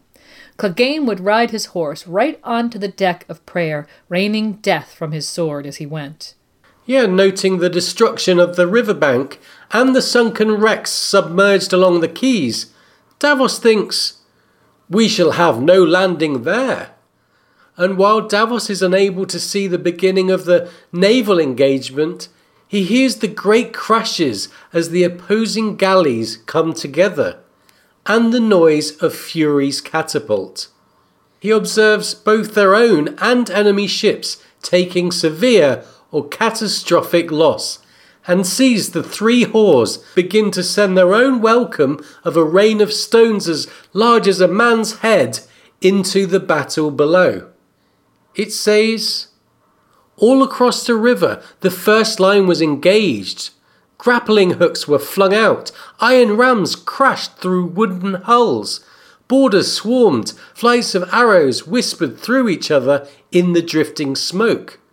And men died. And so the chaos of the battle begins, for now to be confined to the titanic struggle between the two fleets. Stannis' fleet had swept into the river like the Persians at the Straits of Salamis in the Greco Persian War, their superior numbers becoming a hindrance as they struggled to maneuver and communicate. The irony of this comparison can't be understated, since there's also a comparison to be made between Salamis and Stannis' victory at Fair Isle in the Greyjoy Rebellion, where Stannis employed the Persian strategy of superior numbers and used the geography of the straits to trap the defenders to great success.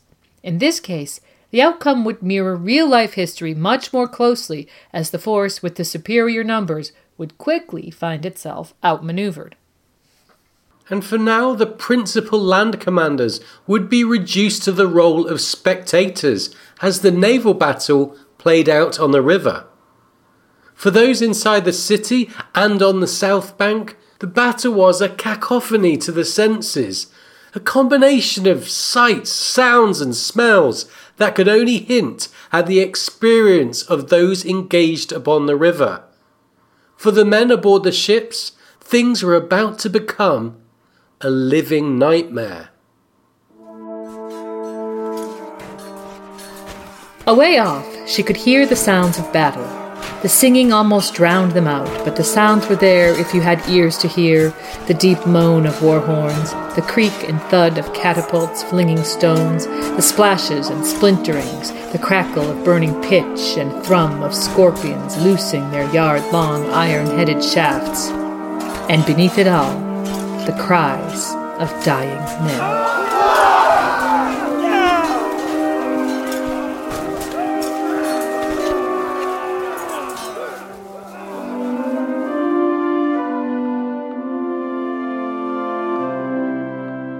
Continuing on from Davos's POV, we see the reality of ships bound together in a mortal struggle, the confusion of men dying and drowning, and the first small pots of wildfire flung into the chaos. As devastating as wildfire could be, Davos reflects that Sir Imry had warned them to expect a taste of the alchemist's vile substance Fortunately, there were few true pyromancers left. They will soon run out, Sir Imry had assured them. Okay, and Davos also notes the absence of three of the key vessels of the royal fleet, ships that should form the core of the city's defense. He's tasting a trap, but as the whores begin to fling boulders into the fray, he has little time to do anything except back water away from the wildfire engulfed Queen Alysanne. He glimpses a strange sight coming from upriver, quote, a swarm of small boats bearing down river, a confusion of ferries and wherries, barges, skiffs, rowboats, and hulks that looked too rotten to float. He thinks, quote, it stank of desperation. Such driftwood could not turn the tide of a fight, only get in the way. And then he is distracted as he engages first with Queen Cersei's golden pleasure barge, an alien sight in the midst of this battle, and then with the White Hart, which his crew boards and defeats in a short but bloody struggle. As Davos took a breath in the moment of victory, he observes the action around him. Here's the passage. For those few instants, Black Betha and White Hart were the calm eye in the midst of the storm. Queen Alysanne and Lady of Silk, still locked together, were a raging green inferno, drifting down river and dragging pieces of Lady's shame. One of the Myrish galleys had slammed into them and was now afire as well. Cat was taking on men from the fast sinking Courageous. The captain of Dragonsbane had driven her between two quays ripping out her bottom. Her crew poured ashore with the archers and men at arms to join the assault on the walls. Red Raven, rammed, was slowly listing. Stag of the Sea was fighting fires and borders both. But the fiery heart had been raised over Joffrey's loyal man. Fury, her proud bow smashed in by a boulder, was engaged with God's grace. He saw Lord Velaryon's Pride of Driftmark crash between two Lannister river runners, overturning one and lighting the other up with fire arrows. On the south bank, knights were leading their mounts aboard the cogs, and some of the smaller galleys were already making their way across, laden with men at arms. They had to thread cautiously between sinking ships and patches of drifting wildfire. The whole of King Stannis' fleet was in the river now, save for Salladhor Saan's Lyseni. Soon enough, they would control the Blackwater. Sir Imry will have his victory, Davos thought, and Stannis will bring his host across. But gods be good! the cost of this. So Davos sees Stannis' army beginning to cross the river and thinks the navy will soon have its victory in spite of the cost. But at that moment, his son Matthos returns his attention to Swordfish. The poorly captained vessel had failed to lower sails when the order came to do so, and was now moving up river under oar with her sails and rigging aflame from burning pitch. Davos sees her swing her iron ram at the tempting target of the mass of rotten hulks he had observed earlier. And what he saw next caused his heart to quote, stop beating. It says, Slow green blood was leaking out between the boards. So, what happened next must have appeared in horrifying slow motion to Davos as he bellowed the order to back away to get as far from Swordfish and the raft of hulks as he could. It says, with a grinding, splintering, tearing crash, Swordfish split the rotted hulk asunder. She burst like an overripe fruit, but no fruit had ever screamed that shattering wooden scream. From inside her, Davos saw green gushing from a thousand broken jars, poison from the entrails of a dying beast, glistening, shining, spreading across the surface of the river. But it was too late. The flame from Swordfish's burning rigging ignited what was essentially the equivalent of a massive floating incendiary warhead. And the description from Davos's point of view is horrific. He describes a sharp whoof and a moment later a massive explosion as the sound and shock waves reached him. His ship vanished in the blink of an eye, and he found himself submerged. Struggling to the surface, he observed that Swordfish and the hulk were gone, Blackened bodies were floating downstream beside him, and choking men clinging to bits of smoking wood. Fifty feet high, a swirling demon of green flame danced upon the river. It had a dozen hands, in each a whip, and whatever they touched burst into fire.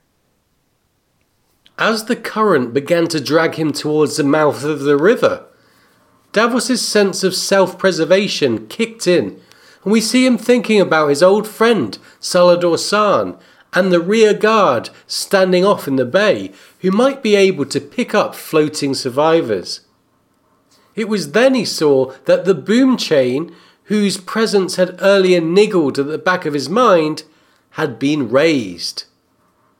Where the river broadened out into Blackwater Bay, the boom stretched taut, a bare two or three feet above the water. Already a dozen galleys had crashed into it, and the current was pushing others against them. Almost all were aflame, and the rest soon would be. Davos could make out the striped hulls of Salladhor Saan's ships beyond, but he knew he would never reach them. A wall of red hot steel, blazing wood, and swirling green flame stretched before him. The mouth of the Blackwater Rush had turned into the mouth of hell. So, one of George's real world influences for Tyrion's boom chain was the chain that was employed at Constantinople across the mouth of the Golden Horn to keep invaders off the city walls. It was used to great effect for centuries and was only breached a handful of times, including one notable instance in which it was defeated by Byzantines using Greek fire, which ironically is the major real world influence for wildfire. Well, George R. R. Martin admittedly mixes and matches history to suit his own literary agenda. And in this case, he took two elements of a single real world event in which the boom chain was meant to repel invaders but was defeated by a dastardly substance whose nature was mysterious and powerful and highly revered by the Byzantines and turned them into a typically Martinian horror. Here are George's comments on the tactic as he employed it. What Tyrion wanted to do was to lure in as much of Stannis' fleet as he could and then raise the chain so they couldn't get back out when they unleashed the wildfire at them. Wildfire, of course, is my magical version of Greek fire, and as fantasy is bigger, so wildfire is Greek fire times 10. It's Greek fire, but it's worse than Greek fire, and it's got a little magical element to it. It's really nasty stuff, and it burns with green flames, which is a nice pyrotechnical effect. Okay, so Tyrion's plan is massively successful, in spite of the losses incurred by the royal fleet. Recall that Davos notices the absence of three of the key vessels of the fleet, meaning Tyrion didn't commit his entire navy, but Joffrey still complains about, quote, my ships, as he watched the inferno. Tyrion notes that it could not be helped, our fleet was doomed in any case. But moving into Tyrion's point of view, it soon becomes obvious that even with the destruction of the bulk of Stannis' ships, things are still going badly for the defenders, and Stannis is not to be counted out yet. That's right. As Tyrion watches events unfold from atop the city walls, he's greeted with the scene of destruction, quote, a jade holocaust. But it's not complete destruction, and Tyrion knows it. Half a victory, he thinks, and it will not be enough. While the chaos made it difficult to fully follow what was happening beneath the city walls and on the river, Tyrion could see that some of Stannis' ships were getting away. A river's current was a tricky thing, and the wildfire was not spreading as evenly as he had hoped. The main channel was all aflame, but a good many of the Myrmen had made for the south bank and looked to escape unscathed, and at least eight ships had landed under the city walls. Landed or wrecked, but it comes to the same thing. They've put men ashore. Worse, a good part of the south wing of the enemy's first two battle lines had been well upstream of the Inferno when the hulks went up. Stannis would be left with 30 or 40 galleys, at a guess, more than enough to bring his whole host across once they had regained their courage. And knowing that his own men were not the sort to stand their ground if things started to go sour, he decided to take advantage of the feeling of victory many of the observers upon the wall were feeling to organize a sortie to the riverfront where he could observe enemy troops making their way towards the Mudgate. He sends word to Jacelyn Bywater about the enemy along the riverfront and allows Joffrey to take command of the Whores so he could make good upon his promise to send the rebellious Antlermen to Stannis. Yeah, typical Joffrey had had the naked prisoners trussed and with antlers nailed to their heads, and was looking forward to sending them to Stannis using the massive trebuchets now at his disposal.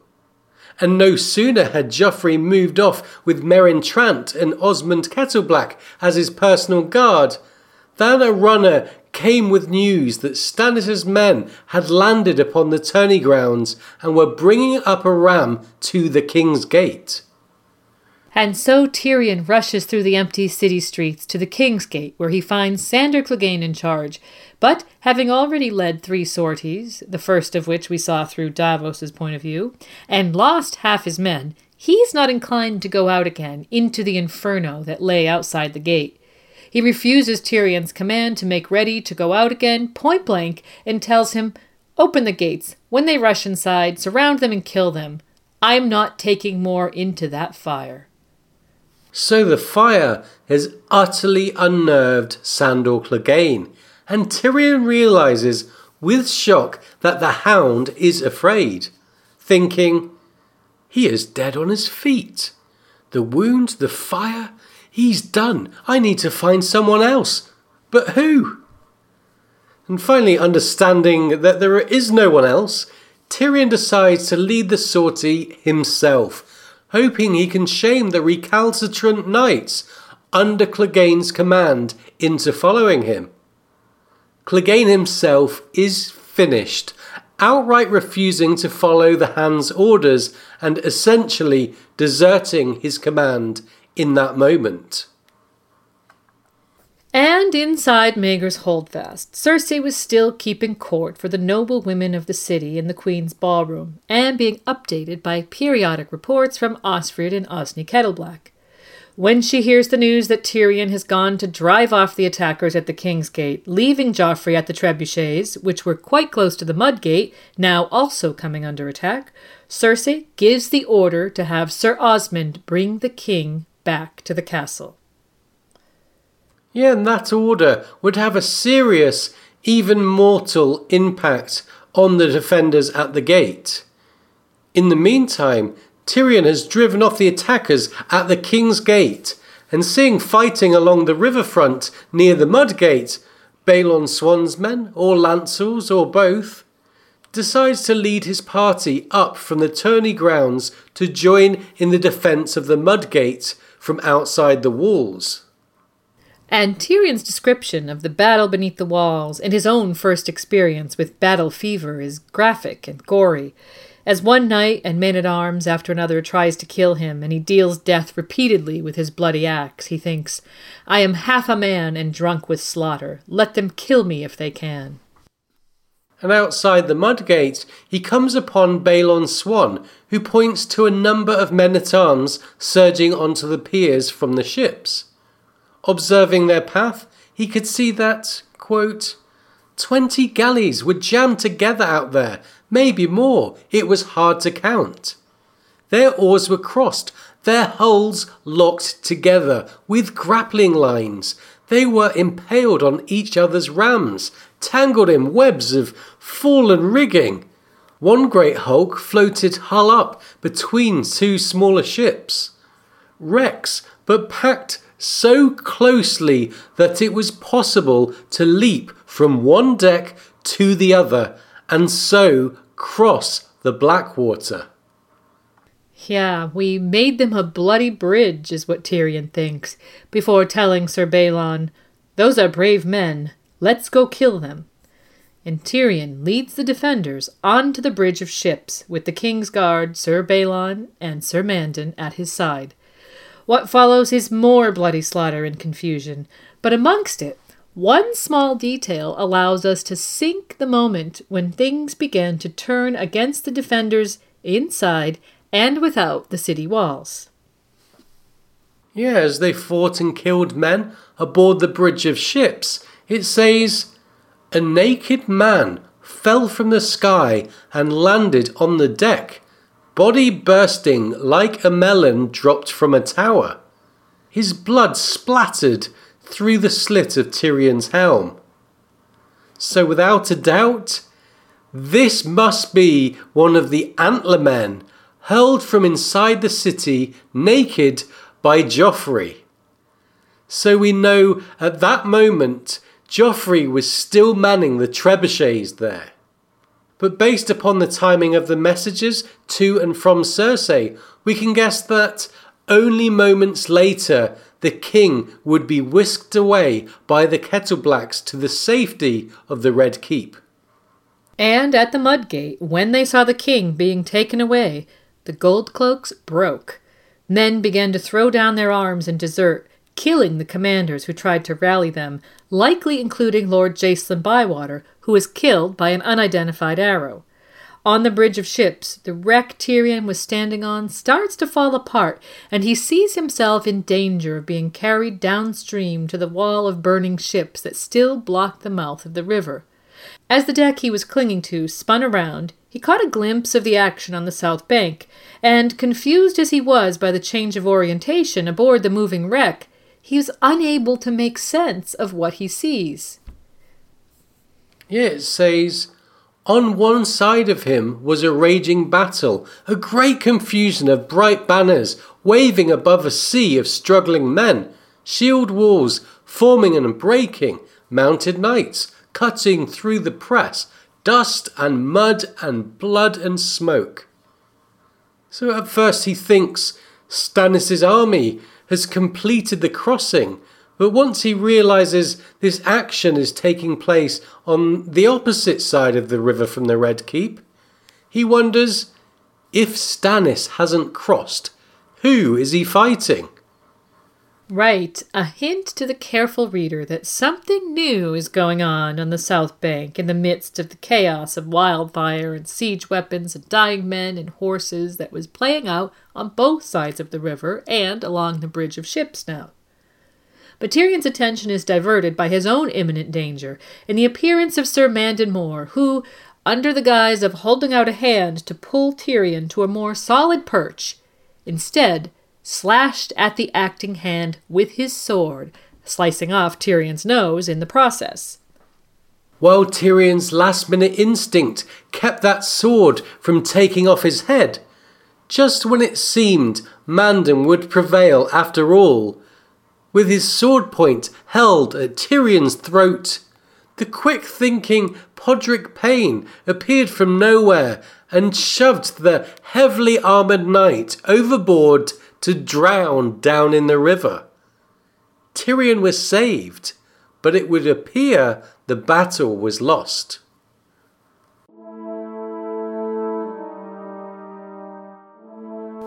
When Sir Lancel Lannister told the Queen that the battle was lost, she turned her empty wine cup in her hands and said, Tell my brothers, sir.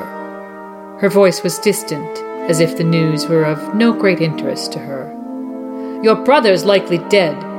Sir Lancel's surcoat was soaked with the blood seeping out under his arm. When he had arrived in the hall, the sight of him had made some of the guests scream. He was on the bridge of boats when it broke apart, we think, Sir Mandon's likely gone as well, and no one can find the hound. The gold cloaks are throwing down their spears and running, hundreds of them, the whole Blackwater's awash with wrecks and fire and corpses.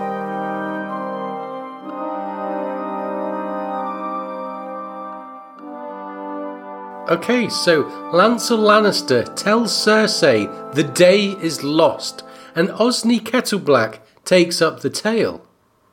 There's fighting on both sides of the river now. It may be that some of Stannis' lords are fighting each other. No one's sure. It's all confused over there. The hound's gone, no one knows where, and Sir Balon's fallen back inside the city. The riverside's theirs. They're ramming at the King's Gate again, and Sir Lancel's right. Your men are deserting the walls and killing their own officers. There's mobs at the Iron Gate and the Gate of the Gods fighting to get out, and Flea Bottom's one great drunken riot. And Cersei doesn't seem to care about the impact of her orders regarding Joffrey, and once again orders him to be brought further inside to safety from the castle gatehouse into Maegor's. Further, she orders the drawbridge to the holdfast raised and the gate barred. Cersei departs the ballroom in a rage, slamming her hand into her cousin Lancel's wound and leaving him near senseless and bleeding on the floor. Sansa is left to take control in the Queen's ballroom, which she does to a point before retreating to her own chambers on the advice of Sir Dontos. And once there, Sansa would observe the scene on the river and beyond. The southern sky was aswirl with glowing, shifting colours, the reflections of the great fires that burned below. Baleful green tides moved against the bellies of the clouds, and pools of orange light spread out across the heavens. The reds and yellows of common flame warred against the emeralds and jades of wildfire, each colour flaring and then fading birthing armies of short lived shadows to die again an instant later. Green dawns gave way to orange dusks in half a heartbeat. The air itself smelled burnt, the way a soup kettle sometimes smelled if it was left on the fire too long and all the soup boiled away. Embers drifted through the night air like swarms of fireflies. In the middle of her fearful musings about her fate and future, Sansa discovered an intruder in her chamber. The missing Sandor Clegane had been drinking wine and sleeping in her bed. Drunker than I've ever seen him, she thinks, and his words to her indicate the depth of his fear, his rage, and his intentions. He no longer cares who's winning or losing the battle outside, only knowing that he has lost the battle inside himself. Cursing Tyrion, he tells her that he's leaving and asks her to come with him. When she doesn't answer, he takes the song she had once promised him with a knife to her throat and leaves, making for the Iron Gate and the road north. Now let's return to the curious detail of the fighting on the south bank that both Tyrion and Osney Kettleblack have now mentioned. While no one inside the city knows it yet, salvation had appeared from out of the west as dusk settled on the day of destruction. The fighting that Tyrion observed and Osney reported to Cersei would turn out to be the vanguard of the combined Lannister Tyrell army, arrived to take Stannis in the rear at the last possible moment. Proving that war can truly be a game of inches, let's review that the defenders were abandoning the walls. The major unit commanders almost all dead or missing, and the King's Gate under attack by a battering ram. Yeah, it surely appeared that the city was mere moments from falling to the attacking army, in spite of Tyrion's naval victory and valiant defense of the walls and riverbank. But let's also review what had been happening with Lord Tywin Lannister. As we mentioned, Edmure Tully's defense of the Red Fork had held Tywin in the Riverlands long enough for news to reach him of the situation at King's Landing. After his army failed to take the crossing, he was able to retreat in good order to the southeast and meet up with Lords Rowan and Tarly at the headwaters of the Blackwater Rush.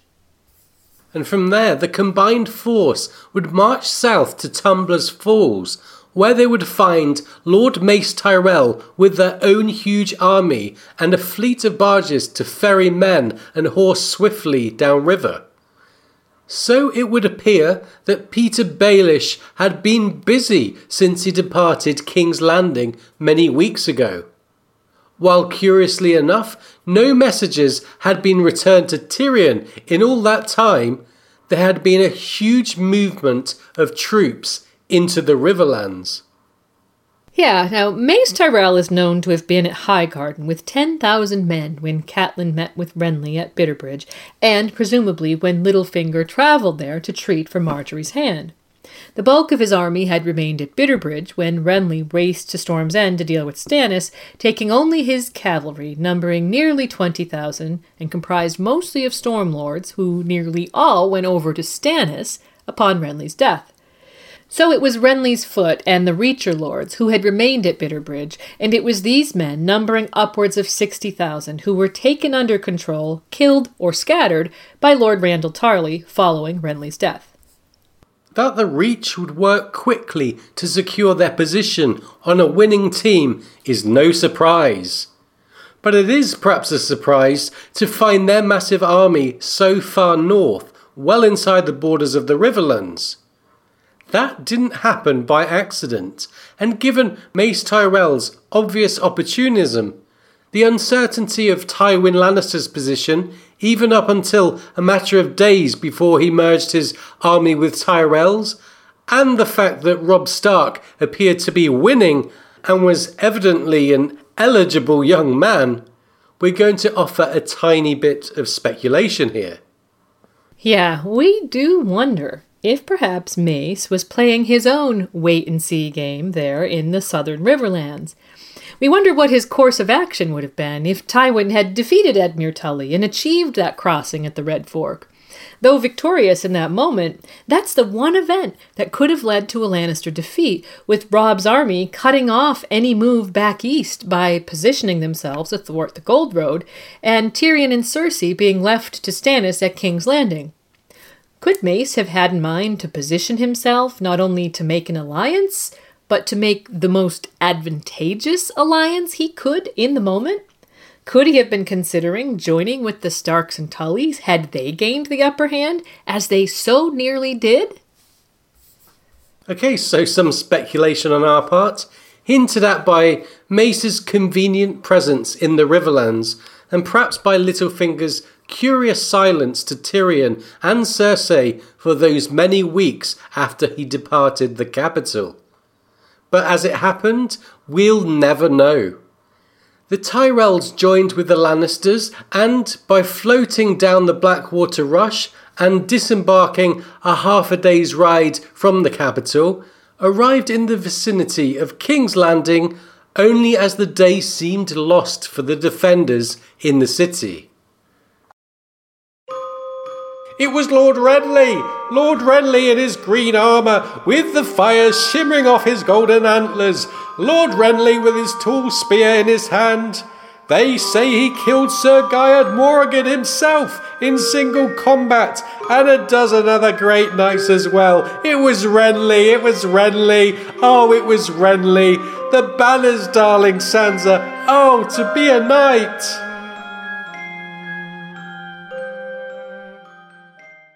So, arriving at King's Landing as dusk fell on the day of the battle, the combined Lannister Tyrell force swept in from the west on two sides of the river.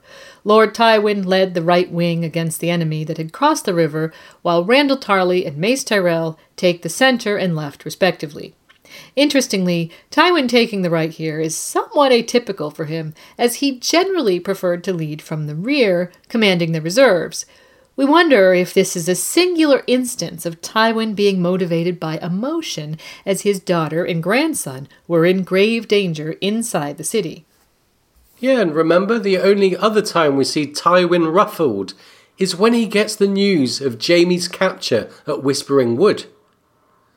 Okay, and back to the attack on Stannis.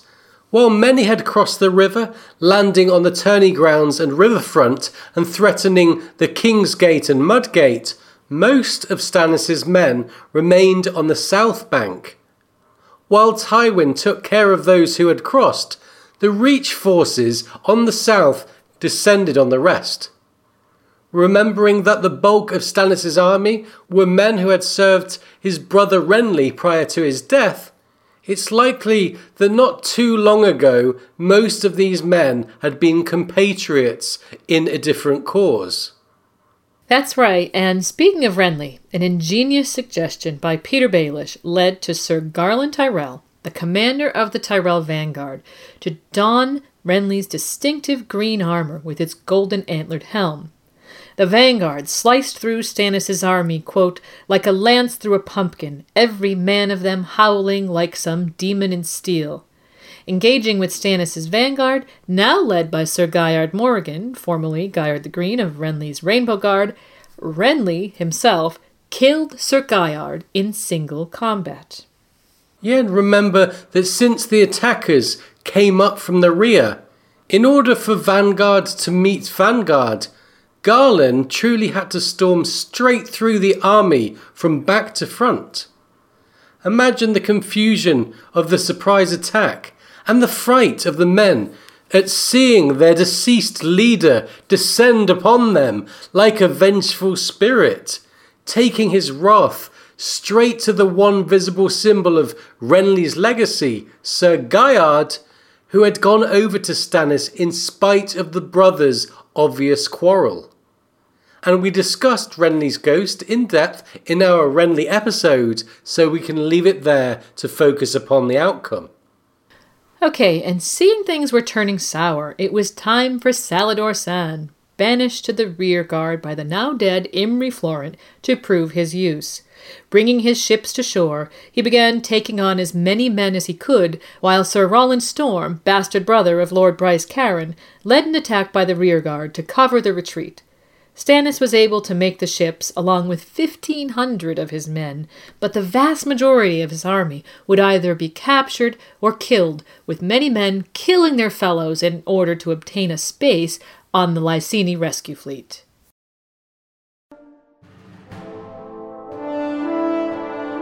A blast of trumpets announced the entry of Lord Tywin Lannister. He rode his war horse down the length of the hall and dismounted before the Iron Throne. The Lord of Casterly Rock made such an impressive figure that it was a shock when his destrier dropped a load of dung right at the base of the throne. Joffrey had to step gingerly around it as he descended to embrace his grandfather and proclaim him savior of the city.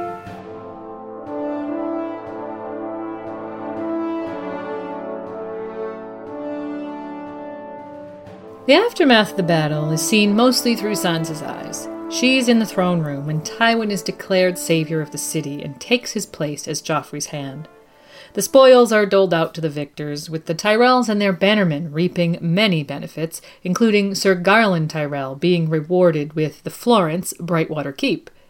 Petyr Baelish is richly rewarded as well, though Sansa doesn't comprehend what his role had been. Tyrion having survived the battle but now confined to his sickbed, is ignored, though Lancel Lannister, who had been his subordinate, was rewarded with the lands and title of Darry in absentia, as he himself was recovering from a wound. Yet Tyrion would later think to himself, I thought I won the bloody battle. Is this what triumph tastes like? Nonetheless, it was a triumph for the Lannisters and their allies and the 600 new made knights. Even most of the lords and knights who had fought for Stannis and been left behind in the field and captured bent the knee to Joffrey and were welcomed back into the king's peace and restored to their lands and titles. Only a handful did not, notably a bastard of House Florent and another nameless knight who declared, Stannis is the true king, a monster sits the Iron Throne, an abomination born of incest. And this particular knight's accusations so enraged Joffrey that he lost his temper and sliced his arm open on the Iron Throne in his rage. The young king was led from the hall by a group of maesters, sobbing to his mother, who had rushed to his side. Though forewarned that she must show no emotion, Sansa could hardly control her delight at the public declaration that she would be set aside in favor of Joffrey marrying Margaery Tyrell. Mace's dream of having his daughter queen would come true after all, however much he may have hedged his bets in the planning stages. And though Sansa couldn't know it, she had Petyr Baelish to thank for it. Yeah, that's the hidden explanation for his lavish reward of Harrenhal and the title Lord Paramount of the Riverlands. And she would also have him to thank for something else that day, though she wouldn't know that either. That night in the Godswood, Sir Dontos Hollard would challenge her happiness, telling her, The Queen will never let you go, never! You are too valuable a hostage. And Joffrey, sweetling, he is still king. If he wants you in his bed, he will have you. Only now it will be bastards he plants in your womb, instead of true-born sons. And of course, Sansa is suitably shocked, and Dontos consoles her by telling her that the day for her escape has been set the night of Joffrey's wedding. He gives her a gift, quote, a hairnet of fine spun silver, the strands so thin and delicate the net seemed to weigh no more than a breath of air. Dontos tells her it is lovelier than you know. It's magic, you see. It's justice you hold. It's vengeance for your father. It's home. Okay, so the stage is set for Sansa's flight and a highly significant event that we'll be taking up in our next episode. Before we move on from Blackwater, though, we want to offer a little summary we're calling the Blackwater What Ifs. For as a battle that ultimately swung on the thinnest of margins, there are countless points that beg the question what if? Yeah, that's right. And typical George to give us such a complex web of events that changing some of the smallest of details could have led to a completely different outcome. Consider some of the following. In the realm of the obvious, we've all wondered what might have been if Edmure had not given battle to Tywin and Robb's plan to trap the Lannisters in the Westerlands had worked. But what if Edmure's battle had taken half a day longer and Tywin had arrived too late to save the city? And speaking of Tywin arriving, what if the Tyrells had not moved north to meet him, or if Randyll Tarly had followed his wife's relations, the Florents, in going over to Stannis? What if Sandor and Joffrey had behaved differently during the battle? And what if Tyrion had balked at destroying so many of his own ships in what might be the worst example of friendly fire we've ever seen. And speaking of ships, what if Stannis' navy had arrived sooner? A simple matter of bad weather caused the delay, remember? What if the sun had been shining? And what if Stannis hadn't sent Melisandre away, remembering that she sees danger to herself? She might have seen wildfire and convinced Stannis of the danger. Or if Stannis had given the cautious Davos Seaworth command of the fleet, or at least a voice in its operation. And more on Stannis. What if he had moved his entire army across to the north bank at any time prior to Tywin's arrival? Especially if he had been able to mount attacks on one or several other of the city gates, remembering the dearth of defenders inside the city might have been easily overwhelmed by attacks at multiple points. And if Stannis had attacked and taken the southern tower and disabled the boom chain, his overwhelming naval advantage might have been preserved. And finally, if Stannis had trusted Salladhor Saan and allowed him to be placed higher in the ranks of ships rather than the rearguard, Saan might have perished in the Inferno with so many others, leaving Stannis with no retreat from the field. Imagine a captive Stannis in the hands of Tywin and Cersei Lannister. These are just a handful of many factors, both large and small, that come into play as the story of the Battle of Blackwater plays out upon the page. And George purposefully gives us readers ample opportunity to see many of these pivotal moments so that we would feel that Stannis could win the day, that Cersei and Joffrey could be defeated.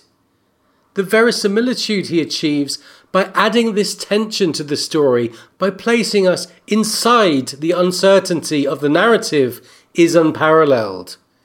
As in many real world battles, the fate of King's Landing balances on a nice edge, and we see a host of possibilities unfolding before us just before the hammer blow is delivered by the arriving army from the west. Okay, so we've given the Battle of Blackwater a pretty thorough treatment, and now we're going to return to Robb Stark in the west. After taking Ashemark, Robb and his army moved on to the Crag, the seat of House Westerling, whose castellan was Sir Rolph Spicer, the brother of Lady Westerling. While Smalljon Umber and Black Walder Frey scaled the walls, Robb himself commanded the ram that shattered the gates. While the crag fell to the Stark forces, Robb took an arrow wound in the attack, and it fell to the daughter of the house to nurse him back to health. Yes, and it was during this time that Robb received word that Theon Greyjoy had murdered his brothers at Winterfell. He would later describe the sequence of events to his mother. I took an arrow in the arm just before Sir Rolph yielded us the castle. It seemed nothing at first, but it festered. Jane had me taken to her own bed, and she nursed me until the fever passed. And she was with me when the Greatjon brought me the news of. of Winterfell, Bran and Rickon. That night she. she comforted me, mother. And being the son of Ned Stark, Robb did the honorable thing and married the girl the next day. In so doing, he lost the Freys, and both Catelyn and Arya would see the fallout in their respective points of view, as Perwyn and Martyn Frey would quarrel with Edmure and leave Riverrun with their men, and Arya would witness ravens arriving at Harrenhal with the news.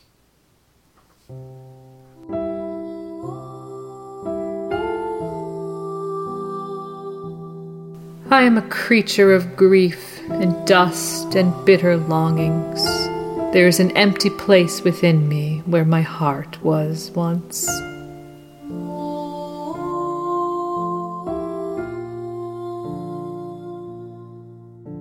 Meanwhile, back at Riverrun, Catelyn had also received word of the situation at Winterfell.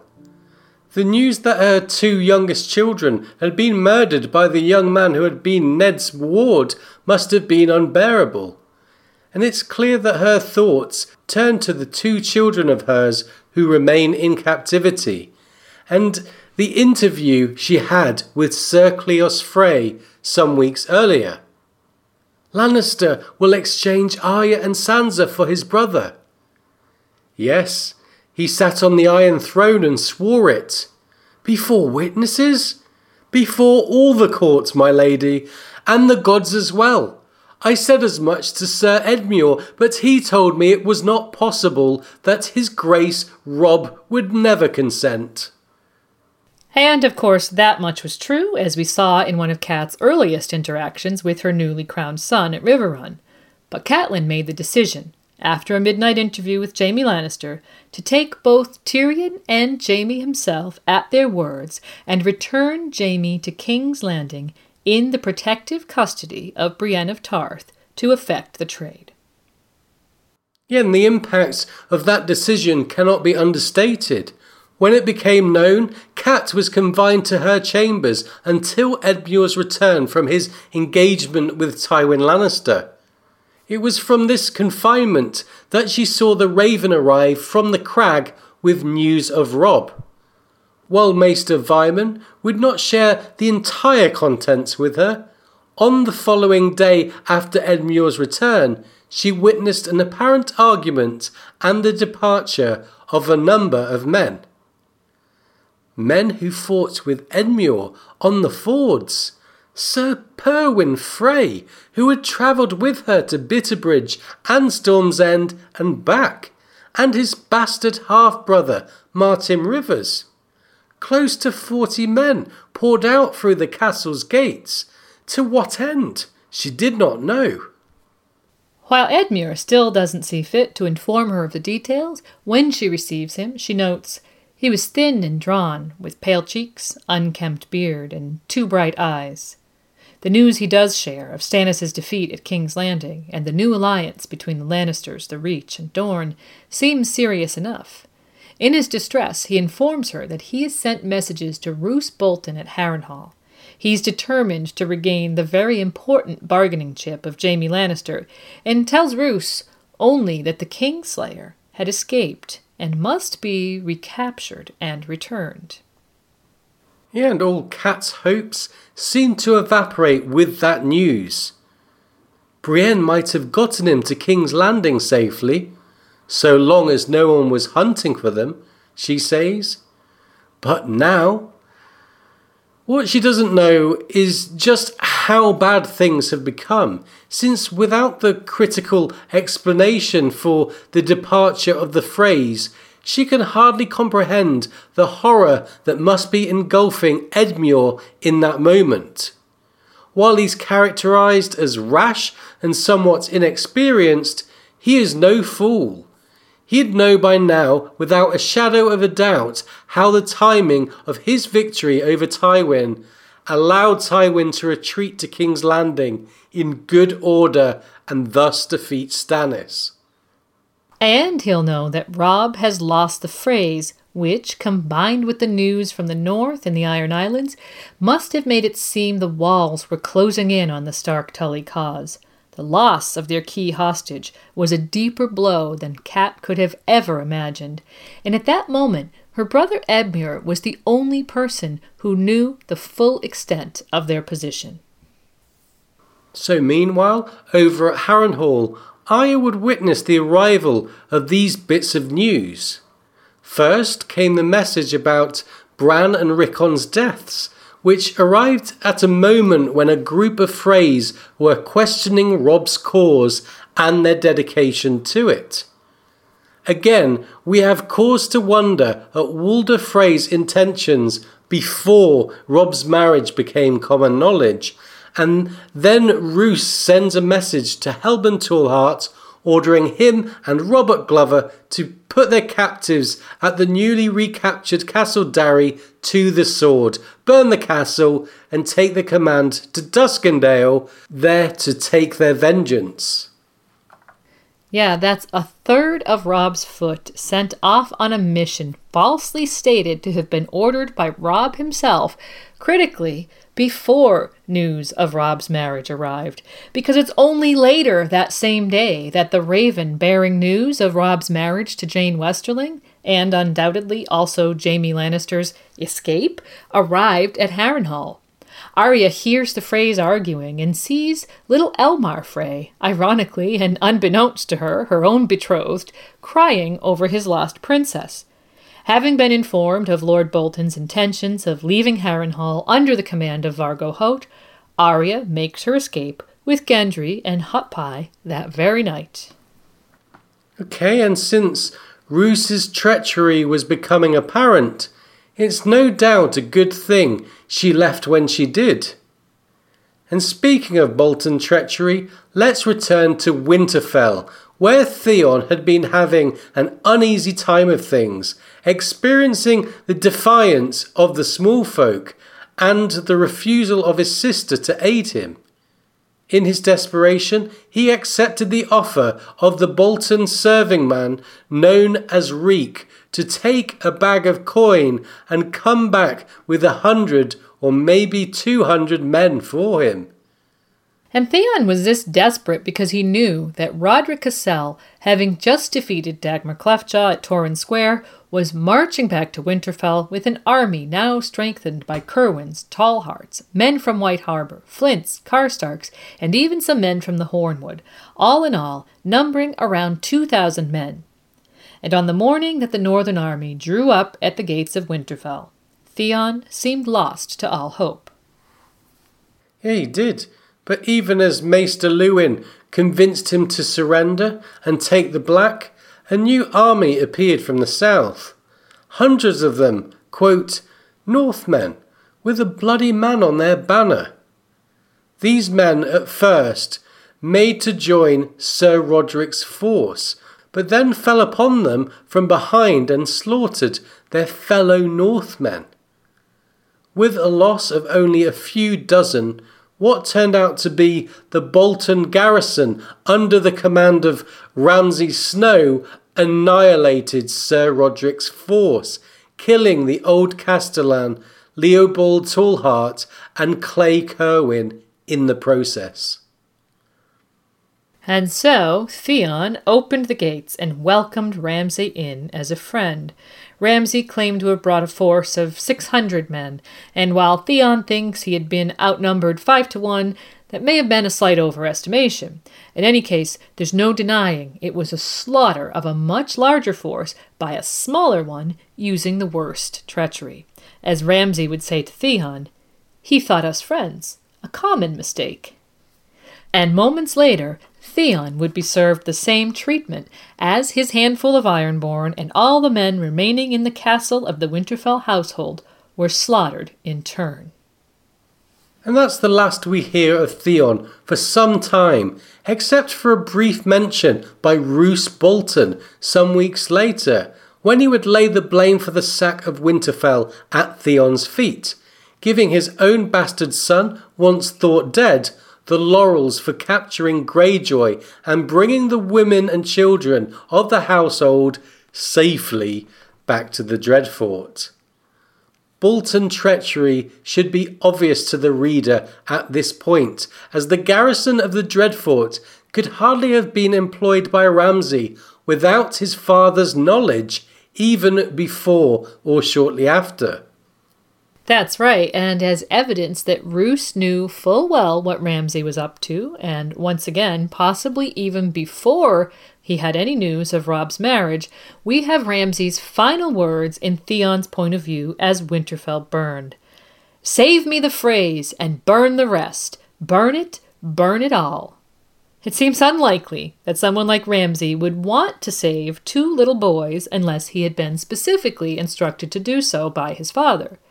Add to that the timeline here, as the burning of Winterfell seems to take place very near to Arya's time as Roose's page at Harrenhal.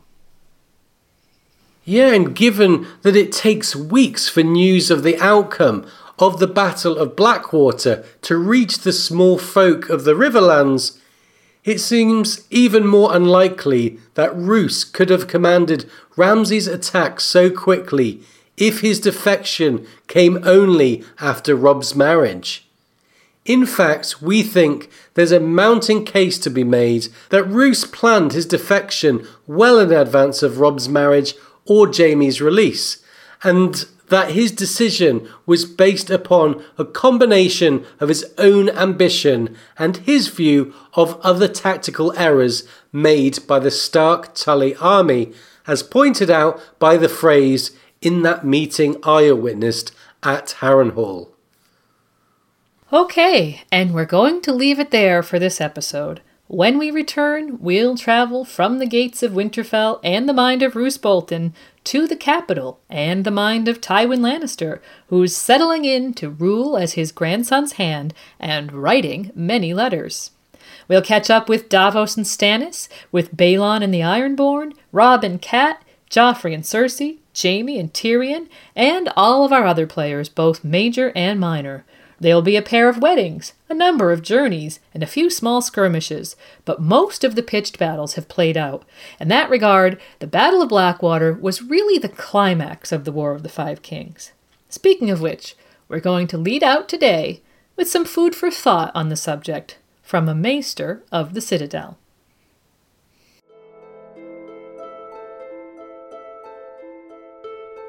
Archmaester Benedict insisted that there had never been a War of the Five Kings, since Renly Baratheon had been slain before Balon Greyjoy had crowned himself.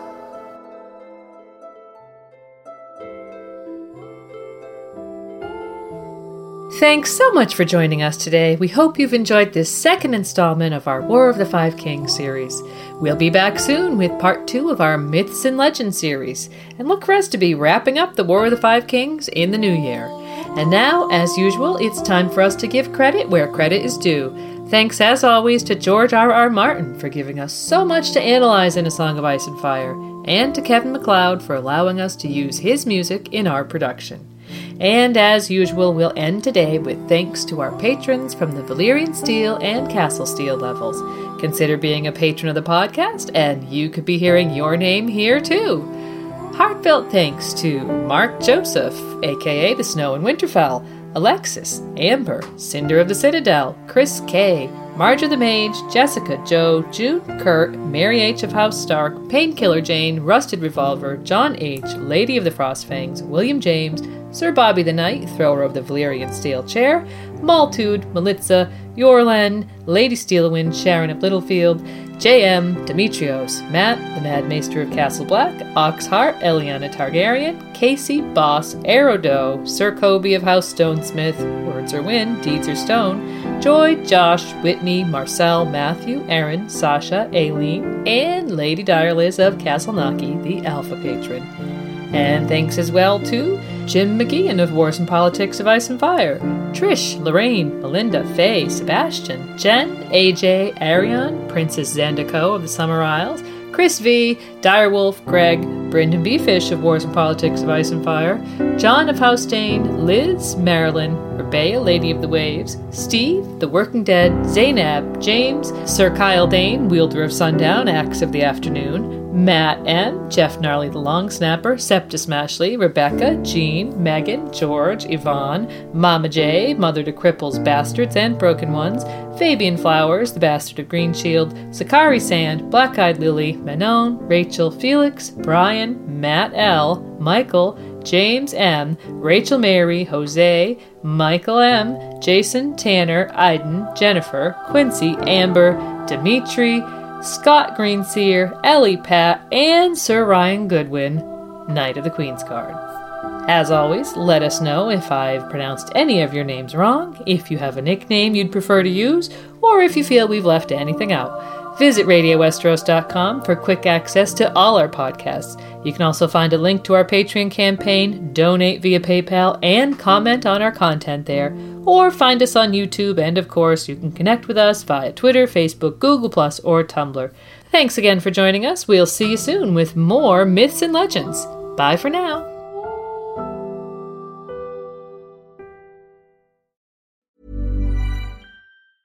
Planning for your next trip?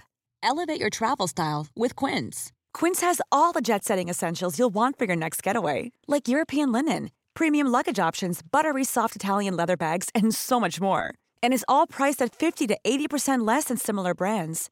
Plus, Quince only works with factories that use safe and ethical manufacturing practices. Pack your bags with high-quality essentials you'll be wearing for vacations to come with Quince. Go to quince.com/pack for free shipping and 365-day returns. The living room is where you make life's most beautiful memories. But your sofa shouldn't be the one remembering them. The new life resistant, high performance furniture collection from Ashley is designed to withstand all the spills, slip ups, and muddy paws that come with the best parts of life. Ashley high performance sofas and recliners are soft, on trend, and easy to clean. Shop the high performance furniture in store or online at ashley.com. Ashley, for the love of home.